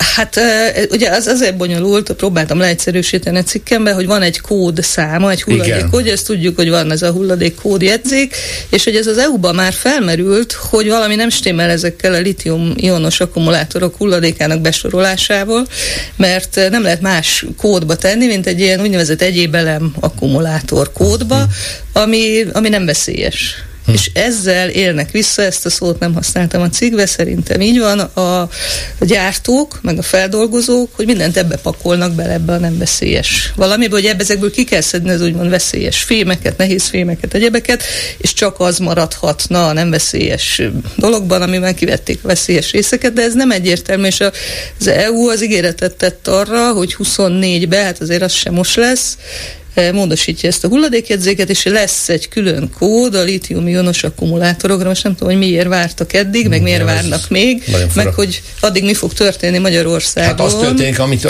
Zsuzsa ír, hogy ezer tonna számra felhalmozódik, a nem tudni melyik gyárból származó hulladék, egy nem tudni kinek a kezelésében lévő telepen, és ott van hónapok óta, és akkor ahol fel kéne dolgozni, ott pillanatnyilag állatgyártás, nem dolgozzák fel, és akkor mi lesz, ha még megépül a többi Hát meg a másik az, hogy, hogy ugye azt mondja az Orbán kormány, hogy nagyon szigorúak a környezetvédelmi, meg egyéb szabályok, de közben meg úgy kaphatnak engedélyet, engedélyt például a Sziget-Szent Miklósi feldolgozó, hogy nem kell hozzá engedély, környezetvédelmi engedély, mivel nem veszélyes anyagokat kezelnek akkor ha túltárolják a nem veszélyes aksikat, akkor majd úgy büntetik meg, hogy, hogy nem veszélyes, a nem veszélyesre. Na most, amikor azt hallja az ember, hogy új, már 50 meg 100 millióra is megbüntettek egy járat, és akkor mindenki összecsapja a kezét, hogy na ugye nem csak két-három millió, akkor azért írtam azt le, hogyha veszélyesnek minősítették volna már pedig akkor az, ezt a cuccot, akkor olyan 4-500 millió lett volna. Tehát lehet, hogy azt már megérzik. Tehát ez nagyon fontos, hogy akkor legalább ezt próbáljuk már megváltoztatni, és egyébként a magyar állam megtehetné azt, hogy másba sorolja ezt a hulladékot, de egyelőre ott se tartunk, ez a bizonyos abasári hulladék, ez valami egészen más jellel van jelölve, senki nem tudja, hogy miért, mert valahova valamit rá kell mondani, hogy ez. Uh, ugye az a vicc, hogy az átlagembernek is mindeddig, ameddig még nem gyártottunk akkumulátorokat ipari méretekben, azt mondták, mondják évtizedek óta, hogy ne dob csak úgy ki azt az elemet, amit felhasználsz otthon, legyen az akármilyen kicsi, ceruza elem, akármilyen, Gyűjts. ne dob ki, mert az veszélyes. Gyűjtsd külön, és tedd olyan helyre, ahova ezt előírják.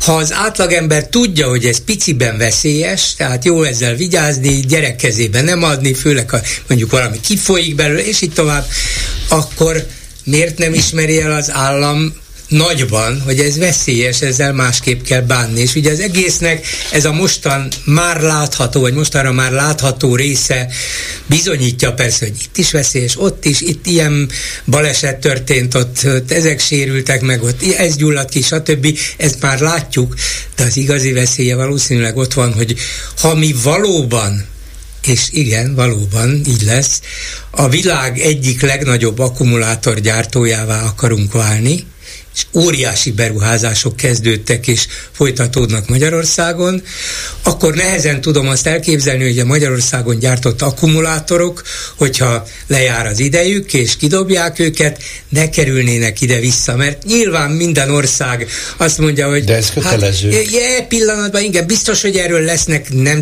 éles nemzetközi viták. Igen, lesznek éles nemzetközi viták, de szerintem csak oda juthatnak végül, hogy hát annak van meg a tudása, a felszereltsége, a tapasztalata, gyártási, kezelési tapasztalat, aki ezzel foglalkozott, aki előállította, aki tudja mi, hogyan van benne. Hát most mi itt szegény írek, akik használjuk az autónkban, hát mit csináljunk itt vele? Nem értünk hozzá, visszaküldjük Magyarországra.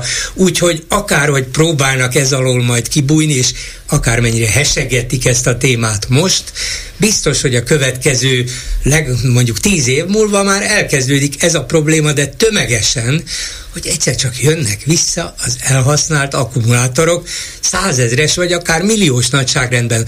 Ha erre nem készülnek föl most, de hát akkor tényleg akarnak, katasztrófa. Készülni akarnak, elvileg igen. E, jó, de van egy másik igen. varázs szó, vagy van egy másik kulcs szó, ugye az EU-ban ez az újrahasznosítás. Igen. És ugye jelenleg az van, hogy a technológia, ezt nem magamtól tudom, hanem okos emberekkel beszéltem, de szóval, hogy nem nyereséges az aksiknak az újrahasznosítása.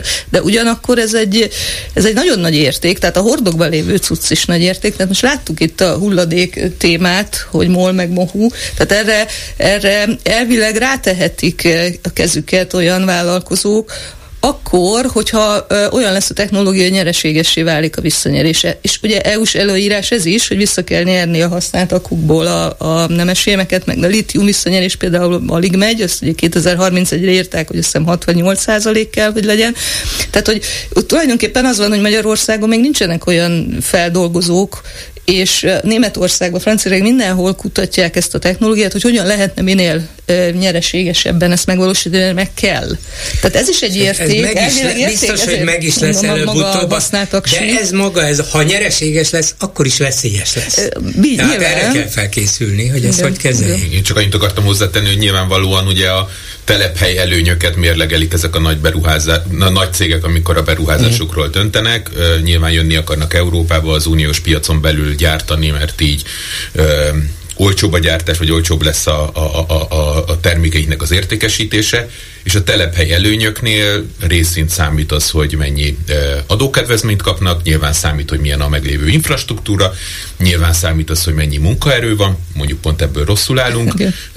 számít az, hogy mennyi vízár rendelkezésére, rendelkezésre lehet, hogy ebből néhány helyen rosszul állunk, és bizony ezek a cégek beleszámolják azt, hogy milyen büntetőjogi rizikó van abból, hogyha ők rosszul kezelnek dolgokat, mennyire könnyű lesz a hulladékkal bánni, mennyire lesz az ő felelősségük, mekkorára büntethetik őket, mennyit kell környezetvédelmi szakhatósághoz járni. Egy olyan országban, ahol nincsen környezetvédelmi minisztérium, ahol maga a kormány csábítja őket, miközben kormányhivatalok adják ki az engedélyeket, ez egy olyan rendszer, amiben ők tudják, hogy mind a bürokrácia, mind a büntetőjogi és hulladékgazdálkodási rizikó minimális. Ezt, amikor fölírják a kockás füzetbe, hogy Szlovákiába jöjjenek, vagy Csehországba, vagy Magyarországra, akkor Magyarország pont emiatt, hogy nálunk a kormányjal ezt el lehet intézni, a pozitív oldalon van. És ez szerintem nekünk, magyar állampolgároknak nem előnyünk. Mert versenyezzünk értük, rendben van, csak a verseny előnyünk ne abból legyen, hogy nálunk ö, lehet közelebb építeni a gyárat a lakott településhez, mint másút, hogy nálunk könnyebb hozzájutni a vízgazdálkodási engedélyhez, hogy nálunk nem kell környezetvédelmi minisztériummal törődni, hogy nálunk nincs erős zöld párt, és mindezek a dolgok és nincs elég szigorú adatközlési rendszer, mert az, hogy a Debreceni gyár építésének vitájában egyik héten elhangzott, hogy x mennyiségű köbméter vízre lesz szükség, kialakult nagy tiltakozásra egy héttel később a felét mondták be, hogy ó, csak ennyit fogunk Igen. használni. Tehát, hogy teljesen bizonytalan ez az egész, miközben azt olvastam Zsuzsa cikkében, hogy a, az újrahasznosításnál, amikor ez az úgynevezett fekete por készül, amit újra fel lehet használni, Igen, a, a Black Mass, a Black mhm. Mass ö, oda például sós vizet kell használni. Tehát, hogy borzasztó mennyiségű víz hát lesz. Ezért kell Magyarországnak tenger.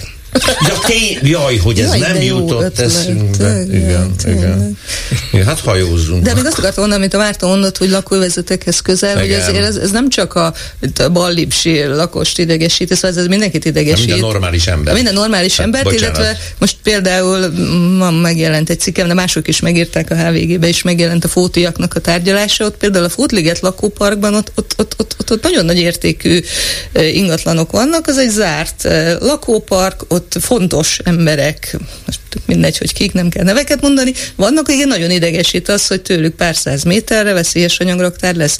És, és azt kell mondjam, hogy pénzük is van arra, hogy szakértőket fogadjanak, meg jogászokat fogadjanak, és harcolnak a végsőkig. Ezt nem minden község tudja megtenni, tehát mert Iváncsán nincsen ilyen, ilyen anyagi erő, vagy ilyen felbuzulás. És gondoljunk arra, hogy hol tartunk ebben az egészben, hogy például a budai gázgyár területén évtizedek óta pontosan tudják, hogy micsoda fertőzött föld van, és nem vagyunk képesek megoldani a föld cserét sem egy, uh-huh. egy egyébként zöld területen a Duna partján közvetlenül, hát akkor hogy fogjuk megoldani ezeket a Nem, dolgokat? sőt ráépítik, tehát mert ugye arról volt, tehát volt egy ilyen, hogy jaj, hát a zöld területeket és az igaz is, tehát termőföldeket áldoznak be a gyárak, de például ezeket a feldolgozókat, ezeket olyan helyre viszik Salgotarján környékén, vagy a Csepel-szigeten, a Sziget-Szent Miklós mesküzemekben, az egyik legfertőzöttebb, vagy legjobban károsodott talaja van ott a Csepel-szigeten. Már eleve igen, tehát hogy uh-huh. ugye a Greenpeace írja le, hogy mérgezett öregségünk, örökségünk, és mit kellene ezzel kezdeni.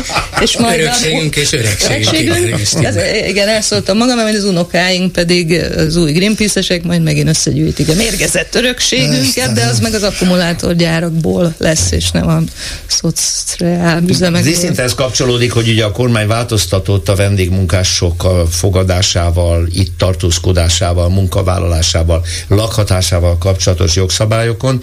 Úgy tűnik, oly tűnik, hogy tényleg szigorít, és ennek azért sokan örülnek, mert ennyi gyár építésével, tízezrével lesz szükség ide érkező vendégmunkásokra, de hát közben megint előjöttek a barba trükkel, egy újabb leptelepedési, kötvésszerűbb megoldáson gondolkodnak, hogy ha ki sok pénzt fektet be, az kaphat 5-6 évre, 20 évre, attól függ mennyit, Magyarországi egy letelepedési engedélyt, szabad mozgást az Európai Unióban, a Schengeni övezeten át lehet járkálni, és akkor megint itt vagyunk, mint a nagy biznisznél, ahol dupla annyit kerestek az értékesítők az eredeti letelepetési kötvényen, mint amennyit a kormány bukott. Mert a kormány bukott 30 milliárdot, és kb. 60 milliárdot nyertek le az ügynökségek az értékesítéssel. Ez miért van? Ez, ez. hát, hát akkor ugorjuk. szóval, de tényleg Te meg én, meg a, a közösség fizet, néhányan meg óriásit nyernek. Hát, jó, hát azt mondja, megúzták, megúzták Azt mondják a szakemberek, hogy azért az nagyon jó, hogy olyan tőkeerős emberek jöhetnek ide be, akik 200 millió euróért céget alapítanak. Forint. 500 millió. Forint. Forint? Hát 200 millió euróért az, azért megnézném, hogy ki az, aki 200, 200 millió, millió egy közepes eurója van, és ide akar éppen jönni, csak kapjak Na, egy, egy nem letelepet, de 200 millió, hát ez az, hogy nem is olyan sok pénz. Gazdasági összevetésben az tényleg egy magánházvásárlásának egy költsége. Nem is olyan különleges. Nem is olyan de egyébként ez biztos az ipari beruházásokhoz fog kapcsolódni, tehát a autógyári, akkumulátoripari, jönnek a kínai uh-huh. befektetők persze. Uh-huh. De azt mutatja minden esetre azon kívül, hogy megint el akarják tenni a kicsurgó, kiszivárgó 10 milliárdokat, hogy nincs pénz az államháztartásban, tehát kell, hogy jöjjön be pénz, mert, mert hiányzik. Hát látjuk, hogy már több mint 4000 milliárdos a hiány, lesz ez még nagyobb is. Lehet, hogy jön 910 millió euró valamikor, mert az Európai Bizottság úgy gondolja, hogy hát ezt a kicsit adjuk oda, megfelelő garanciákkal, ösztönzőkkel, stb. De alapvetően az az évi 4-5 milliárd, amire rendszer szerűen számíthattunk, az nem jött és nem jön. Vagyis kell a pénz, kell, kell a pénz, és hát miután ez egyszer bevált, és jó hasznot hozott néhány tucat embernek, ezért megcsinálják még egyszer. Szólt valaki? Szóltunk. Lett valami haszna? Nem. És hát úgy látszik, hogy behozzák ugye a kasztrendszert is, tehát Igen. hogy aki meg tudja engedni magának, aki ezt a pénzt le tudja tenni az asztalra, az jöhet, és az lehet egyen, egyenértékű európai polgár Magyarországnak hála erre az időszakra, aki pedig a gyárba jönne dolgozni, az pedig egy nagyon szűk körülmények között tartott munkarabszolga, akinek az teljes itt léte attól függ, hogy dolgozik-e állandóan és valójában céghez kötötten, és abban a pillanatban, hogy nem dolgozik, el is tűnik. Érdekes lesz egyébként azt látni, hogy ez elége a munkásokkal való, tehát a gyárak munkásokkal való föltöltésére. Mert, De cigit e... majd vehetnek, ezt most a Forbes cikkében olvastam, hogy senki nem vehet, csak a Nemzeti Dohányboltba, de majd a rabszolgák, akik itt dolgoznak, azok Tehát ahol ipari, tehát nagyméretű ipari tevékenység zajlik, igen. akkor ott nem kell trafik, hanem árulhatják az ABC-be. De ez csak zárójelben. Igen, ez, ez, ez az János új eredménye. Nyilván azért, hogy ne keveredjenek. Tehát, hogy nyilván azért, hogy minél, minél, minél el, elkerítettebb legyen ez a probléma. Ugye azért van probléma, nem azért van probléma, mert ne lehetne együtt élni egyébként Fülöp-szigeteki vendégmunkásokkal, hanem azért van probléma, mert Orbán Viktor tíz éve azt mondja, hogy nem lehet velük együtt élni. Na most ebben a helyzetben meg kell oldania azt, hogy ne derüljön ki, hogy véletlenül együtt lehet velük élni, de a másik oldalon meg dolgozzanak. Az viszont egy nagyon érdekes kérdés, hogy mindezek után, amikor Lengyelországban mondjuk megszűnik az a fajta hergelési politika, ami az elmúlt időszakban volt, nyilván nem mennek át liberálisba teljesen a migráció kérdésében, de legalább ez a hergelő politikának egy része alá fog hagyni, hogy aki tényleg jönne Európába két évre robotmunkára, mert ezzel föntart egy egész családot valahol Dél-Kelet-Ázsiában, vagy akár Afrikában, ő majd hova akar jönni?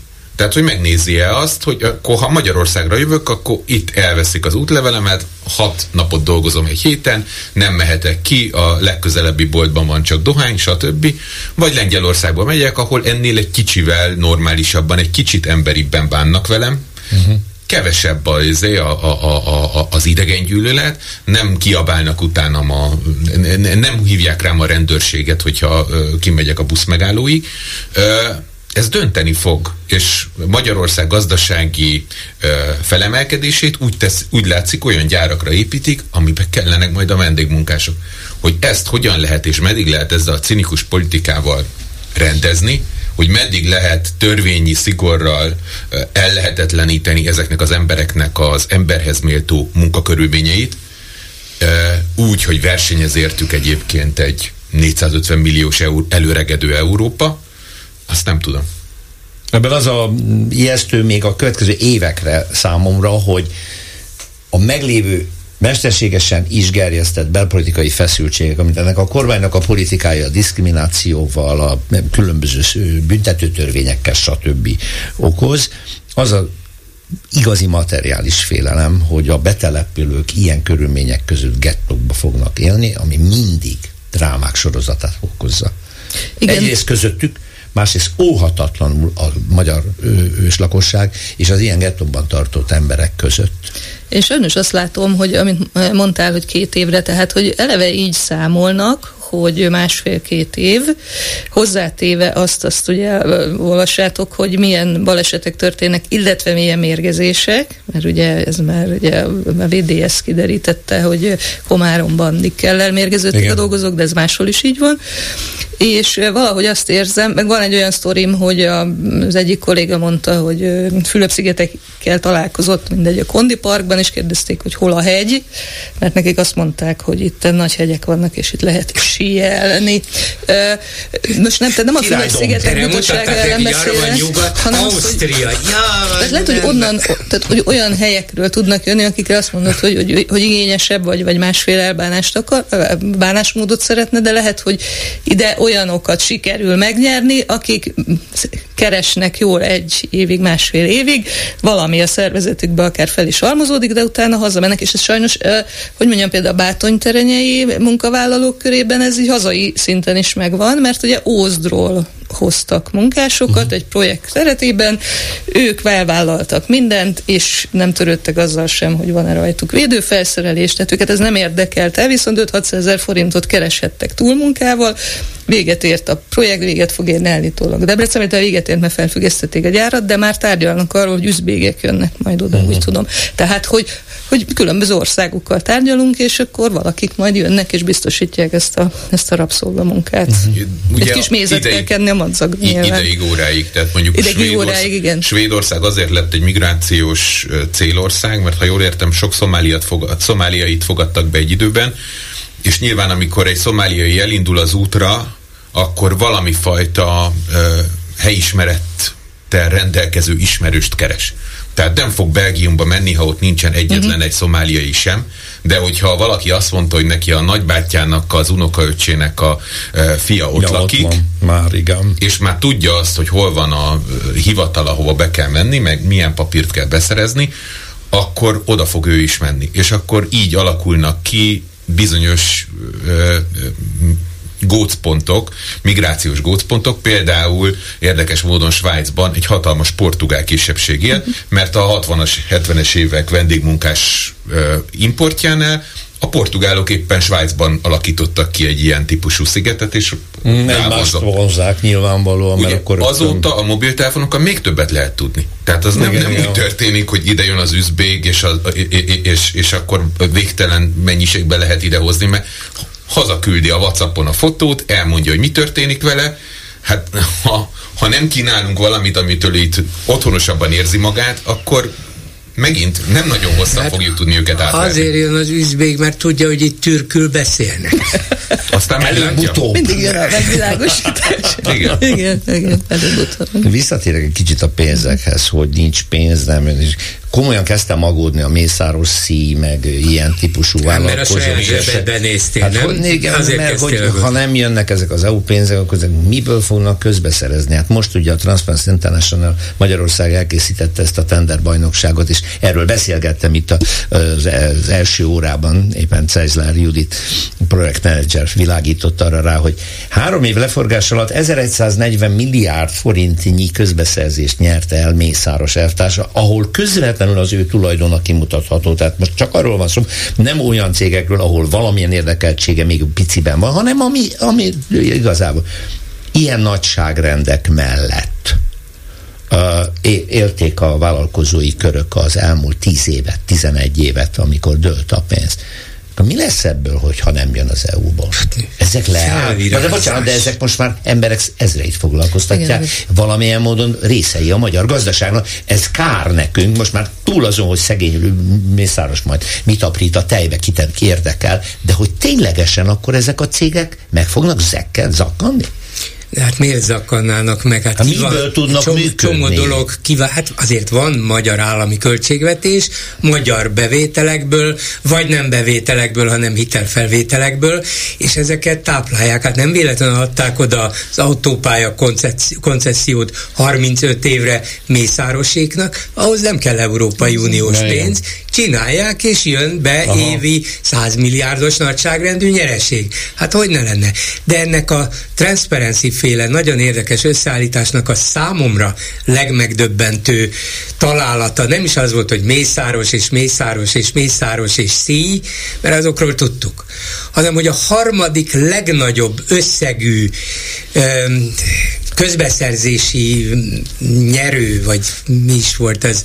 A lényeg az, hogy a harmadik legnagyobb összeget kapta a három év alatt, az egy takarító, takarító vállalat. Egy takarító vállalat, ami azt jelenti, hogy és meg is néztem, hogy hol vannak ennek a különböző megbízásai.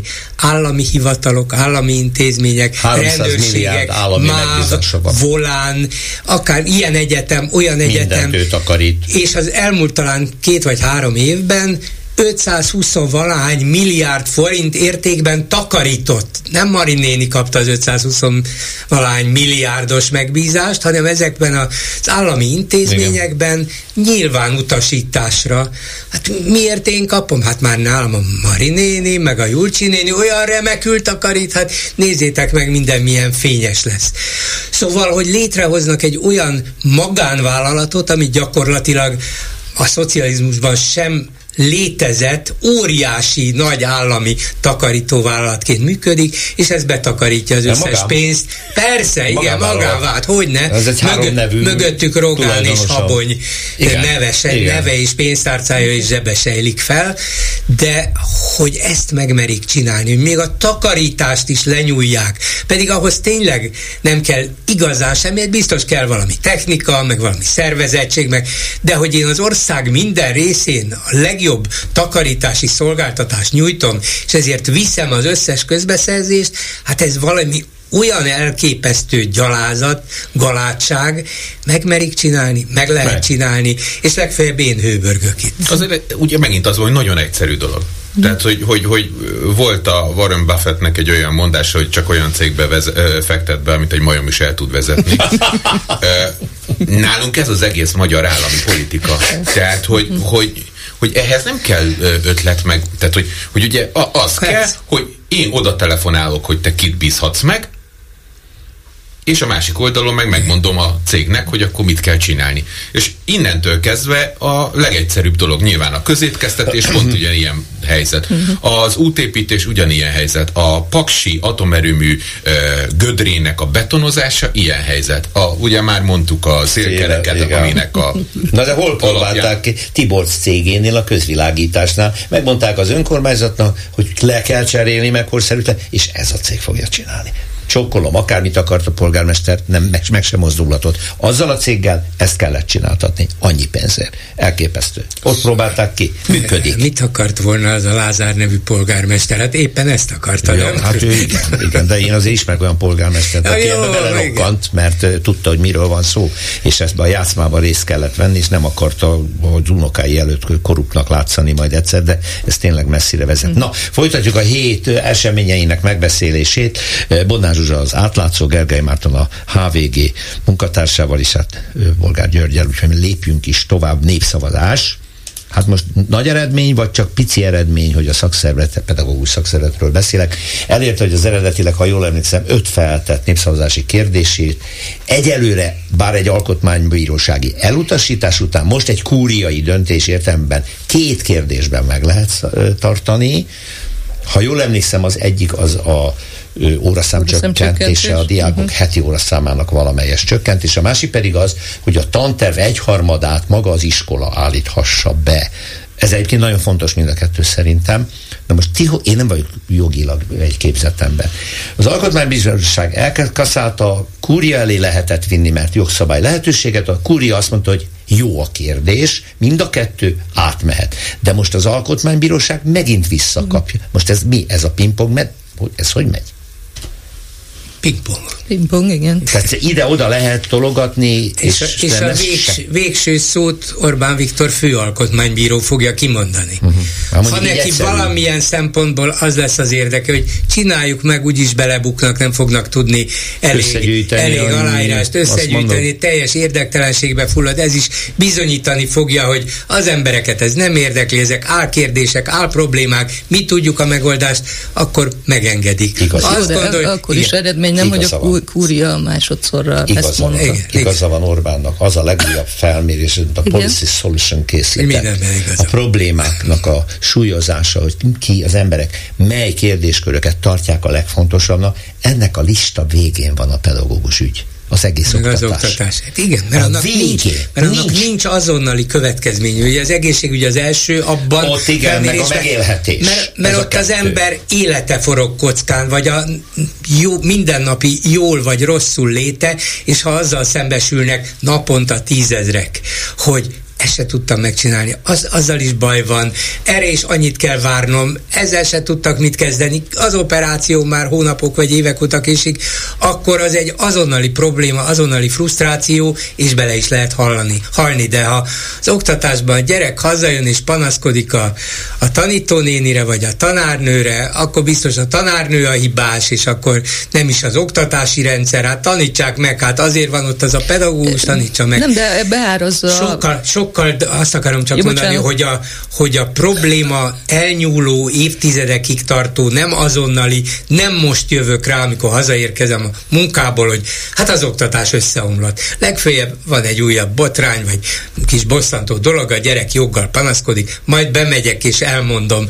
Kész, ezzel le van zárva. Nem, én az, azért, mert én az előző életemben tanár voltam, tehát én azt gondolom, hogy, hogy a szülők valahogy beáraszták azt, hogy ha a gyerek azt akarják, hogy, hogy boldoguljon az életben, akkor abban benne van, hogy ilyen magánóra, olyan magánóra, angol külön, stb.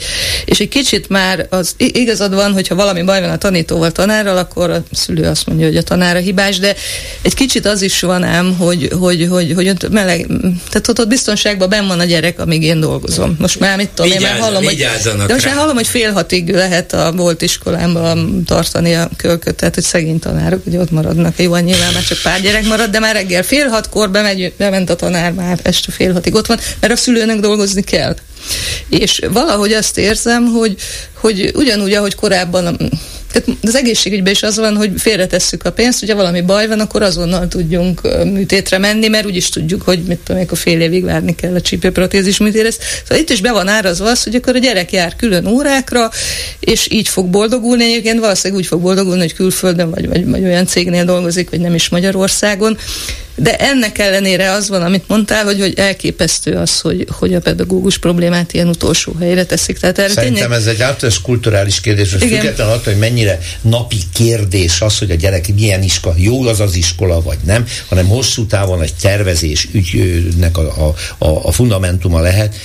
Egy, egy ország kultúrájához hozzátartozik, hogy becsüli ezt a dolgot. Hogy nem tanuló, csak a pedagógusait, a saját gyerekei. A saját gyerekét amikor, is becsülnie Ténylegesen azt tudom mondani, hogy, hogy büntényt követnek el a gyerekekkel, próbáljatok ki egy táskát a hátatokon, mm. 20 kilósan, egy 30 kilós táskát, és, és üljetek 8 órát ott benne az iskolában. Évig a két gyerek Tehát, az rendesen serpaként vitte a hátán ezt az igen. őrületet, amivel iskolába jártak, én pontosan tudom. Elképesztő. Igen. Én mondjuk annyiban vitatkoznék, hogy az Orbán kormány bármilyen jelleggel odafigyelne erre a választói preferencia listára, hiszen mondtátok helyesen, hogy az egészségügy van az élen, én nem látom, hogy az egészségügy különösebben más bánásmódot kapna, mint az oktatás. Hogy ugyanúgy Pintér Sándor felügyeli, ugyanúgy a fegyelem és a, és a ö, katonás rend az, ami meghatározza. Ugyanúgy az van, hogy a, ö, ugye az elnői esedő szakmában a teljes ö, ö, ö, mi ez, bérmegvonás szintű helyzet alakul ki, tehát egészen felfoghatatlan az, hogy hogyan van, hogy a ápolói és a tanári fizetések egyszerűen meg sem közelítik azt, hogy bármilyen jelleggel arról beszélhessünk, hogy a társadalom elismerni ezeket a szakmákat. Szóval mind a két ágazat ugyanazt kapja Orbán Viktor Magyarországán. Nem tudom, hogy egyébként akarná-e, hogy népszavazás legyen róla, mert közben Nem meg is. ugye a a megfutamodott ugye az olimpiai ö, ö, népszavazástól is, mert egyszerűen bármi, ami nem az ő kezdeményezése, azt rizikóként értelmezi. Tehát, hogyha most uh-huh. valakik ügyesen megpróbálnák eltéríteni ezt az oktatási két darab szavazást, amit lehet, hogy itt most aki igent mond, az, az Orbán kormányra mond nemet, az egy olyan dolog, amivel foglalkozni kéne, amiről Gulyás Gergely újabb kérdéseket kapna, és semmi más nem utálnak jobban, mint bármiféle érdemi kérdésről beszélgetni. Lást Karsai ügy, Igen. vagy oktatás. Igen, hát igazad van, szerintem is Orbán Viktor főalkotmánybíró úgy fog dönteni, hogy ezt el kéne valahogy messzelni az alkotmánybíróságon, mert nincs értelme ezt a, ezt a futamot megfutni, hát ha valami olyasmi történik vele, amit mi nem látunk előre, és nekünk okoz valamilyen kellemetlenséget. Igen, így van, az egészségügy ügynél meg abban is igazad van, hogy az tényleg vicc, hogy az emberek már nagyon régóta azt mondják, hát ezzel valamit kezdeni kell, és a Fidesz mondja, hogy hogy, hogy, de ezt kezdjük, azt kezdjük, és ebben az évben 10%-os reál kivonás történt meg az egészségügy finanszírozásából. Ugye, hát jött ez a rendkívül magas infláció, és nem emelték ennek megfelelően az egészségügybe fordított pénzeket. Látjuk is ennek a következményét, például a kórházak minden eddiginél jóval nagyobb eladósodásában és másban is. Szóval nem, mert arra is rájöttek közben, hogy ebből rengeteg pénzt ki lehet vonni, vagy nem odaadni, és az embereket bármennyire idegesíti is és izgatja, de hát aki meggyógyul, az végül azt mondja, hogy na jó, nem is foglalkozunk vele, nem akarok az egészre emlékezni, rossz ez az egész, de régen is rossz volt, igen, tudomásul veszem, de Orbán Viktor végül is megment minket, és megment bennünket az inflációtól is, pedig arról ugye tudjuk, hogy egy év óta a legmagasabb az Európai Unióban, de ő ment meg bennünket.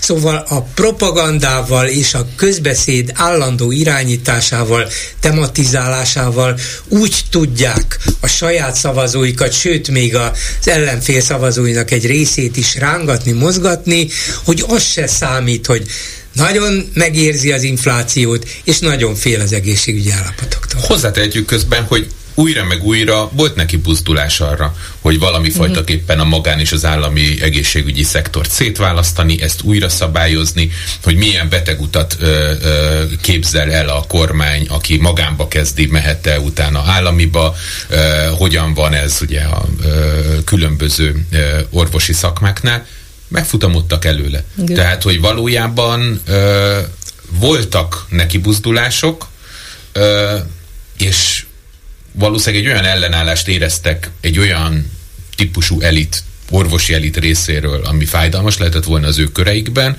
és inkább nem csinálták.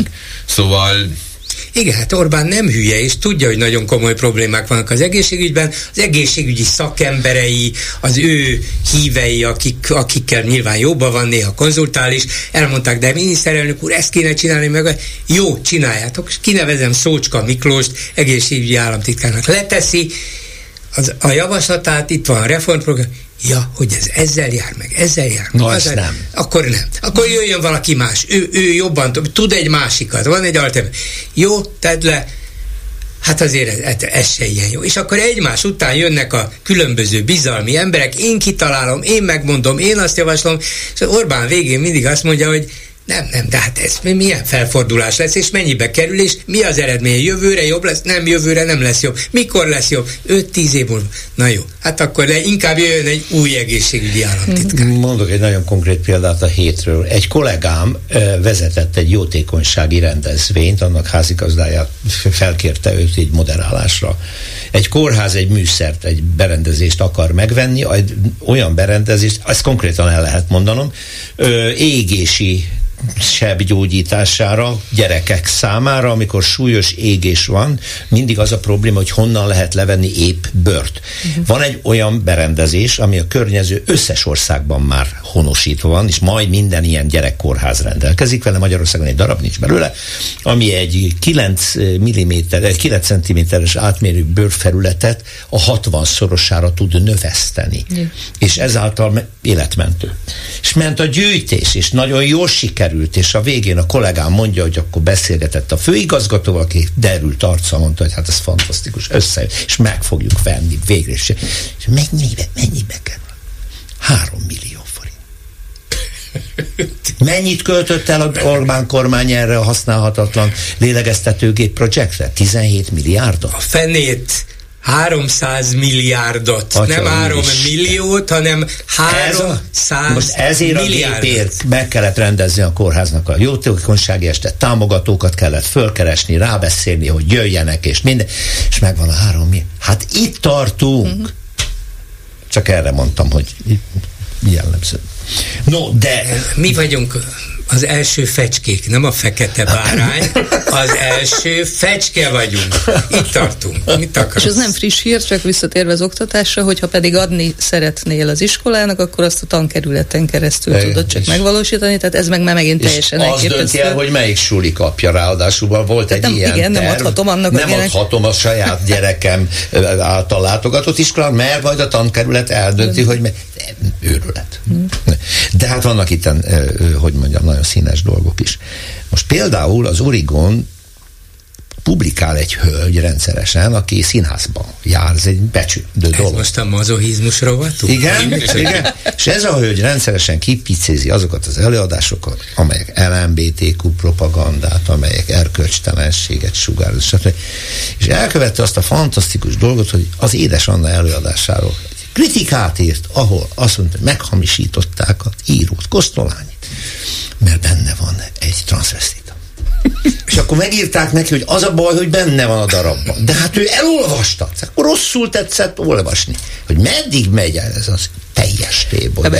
Micsoda fertőzést indított el ez a kormány ezzel? Hát a népbudítás, de egyébként nagyon ritkán posztolok ki a saját oldalamra, és, és nagyon hülyén is érzem magam, mert én ezt kiposztoltam, és most már, igen, és, és közben kiderült, hogy a rendező is pont azt a részletet vette ki a Kosztolányi, és nem tőle másoltam, most itt mindenkinek mondom, tehát nem tőle loptam el, hanem a saját kútfejemből, mert ahogy mondtam, tanár voltam, és rögtön ezt tűnt fel. Nem is az, hogy, hogy az Origo megírta, meg egyetem, hogy került az Origo elém fogalmam sincs, de ugye, amit jól tudunk, hogy minden megyei lap átveszi szó szerint. Tehát ez a népbutítás, hogy őrkény darabot a őrkény színházzal megszentségtelenítették Kosztolányit, miközben ott van a női ruhába öltözött, és ez nagyon fontos eleme a regénynek, hogy felveszi a női ruhát, és ott parádézik a patikárius János.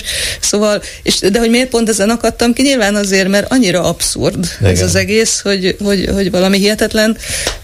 Ráadásul egy nagyon tehetséges Zsigmond Demőke nevű színésznőnek a képével demonstrálta ez a szerző, aki egyébként meg abban az iskolába járt, ahol én tanítottam, tehát egyszerűen Zsuzsa, Egyszerűen annyira fel voltam háb- háborodva ezen. Sokkal hogy többen ez vannak, a akik elolvassák az origót, és azt mondják, látjátok, Igen. ez a mocsok liberális értelmiség, meg ezek a művészek, hát ezek nem csoda, hogy harcolni kell ellenük, mint amennyien Kosztolányit olvasták, vagy emlékeznek rá. Úgyhogy hatásos, igen, hatásos. Igen, hatásos, és azok a tanárok, akik pedig elvitték az Örkény Színházba a gyerekeket, azok el fogják tudni mondani a diákjaiknak, hogy de hát, vagy nem is, nem is olvassák el az origót, és a gyerek megkérdezi, hogy miért volt női ruhában tanárnő ez a színház, de hát olvastad a fiam a kötelező irodalmat, tehát abban benne van, hogy ettől nem kell aggódni.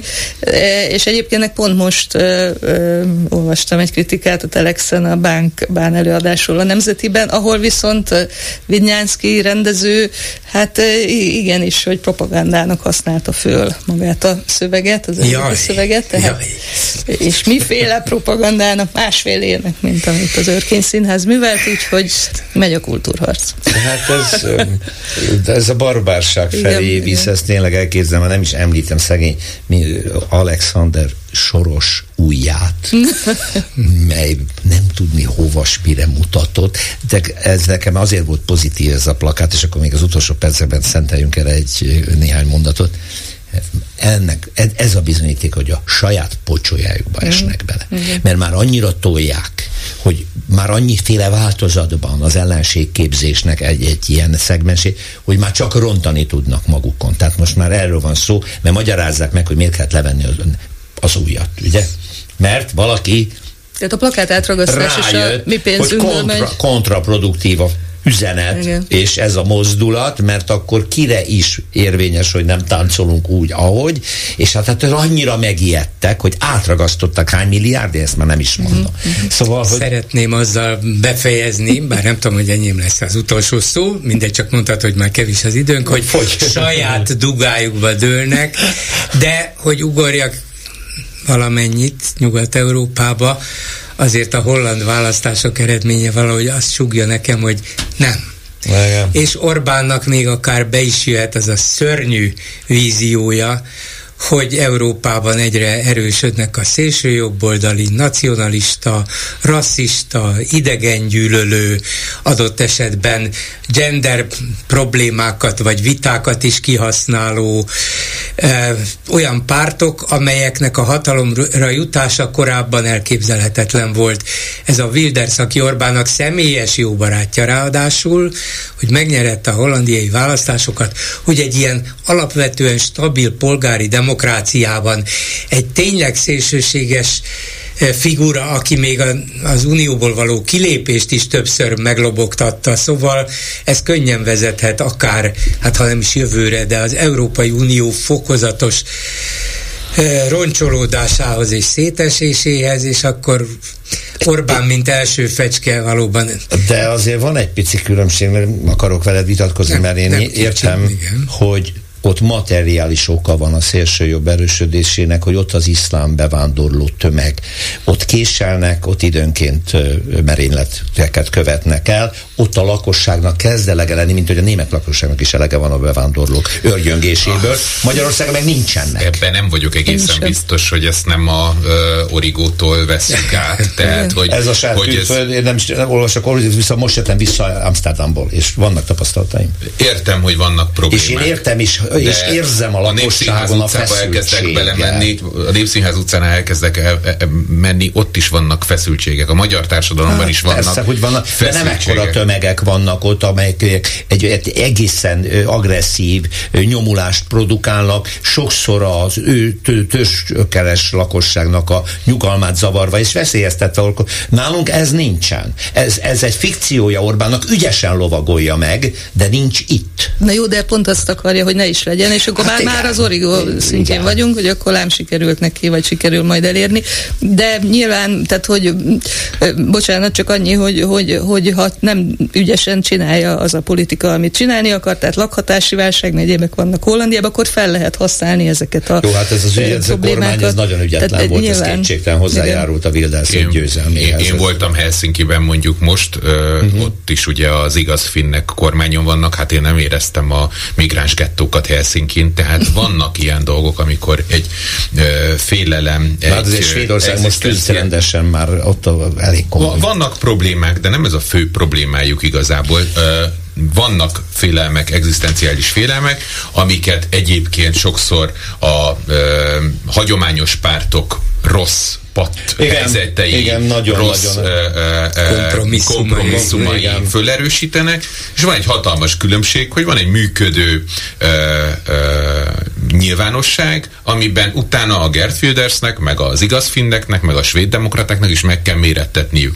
Nem úgy működik, mint Magyarországon, hogy van egy ö, origós szer, szerző, akinek az írását kötelezően hát, föl kell nagyítani, nem tudom, hogy meddig. És hát és példányban megjelentetni a megyei lapokban, amik már ugye semmi más, mint politikai propaganda kiadványok, igen.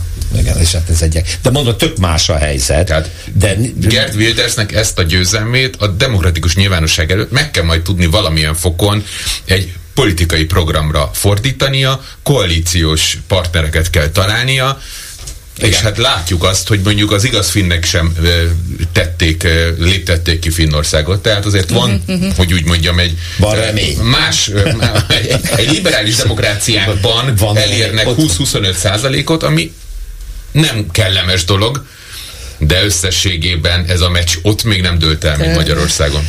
Köszönöm szépen nektek az elmúlt egy órában Bodnár Zsuzsával, az átlátszó, és Gergely Mártonnal, a HVG munkatársa és Bolgár Györgyel igyekeztünk a hét fantasztikus eseményeit úgy, ahogy kis kommentárokkal ellátni. Köszönöm a figyelmüket. Ez volt a hetes stúdió. A szerkesztő Józsa Márta, a riporter Csernyászki Judit és Kárpáti János volt, a technikus kollégám pedig Horváth Ádám.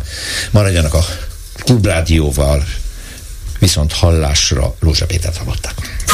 A hetes stúdiót a Klubrádió közéleti politikai magazinját hallották.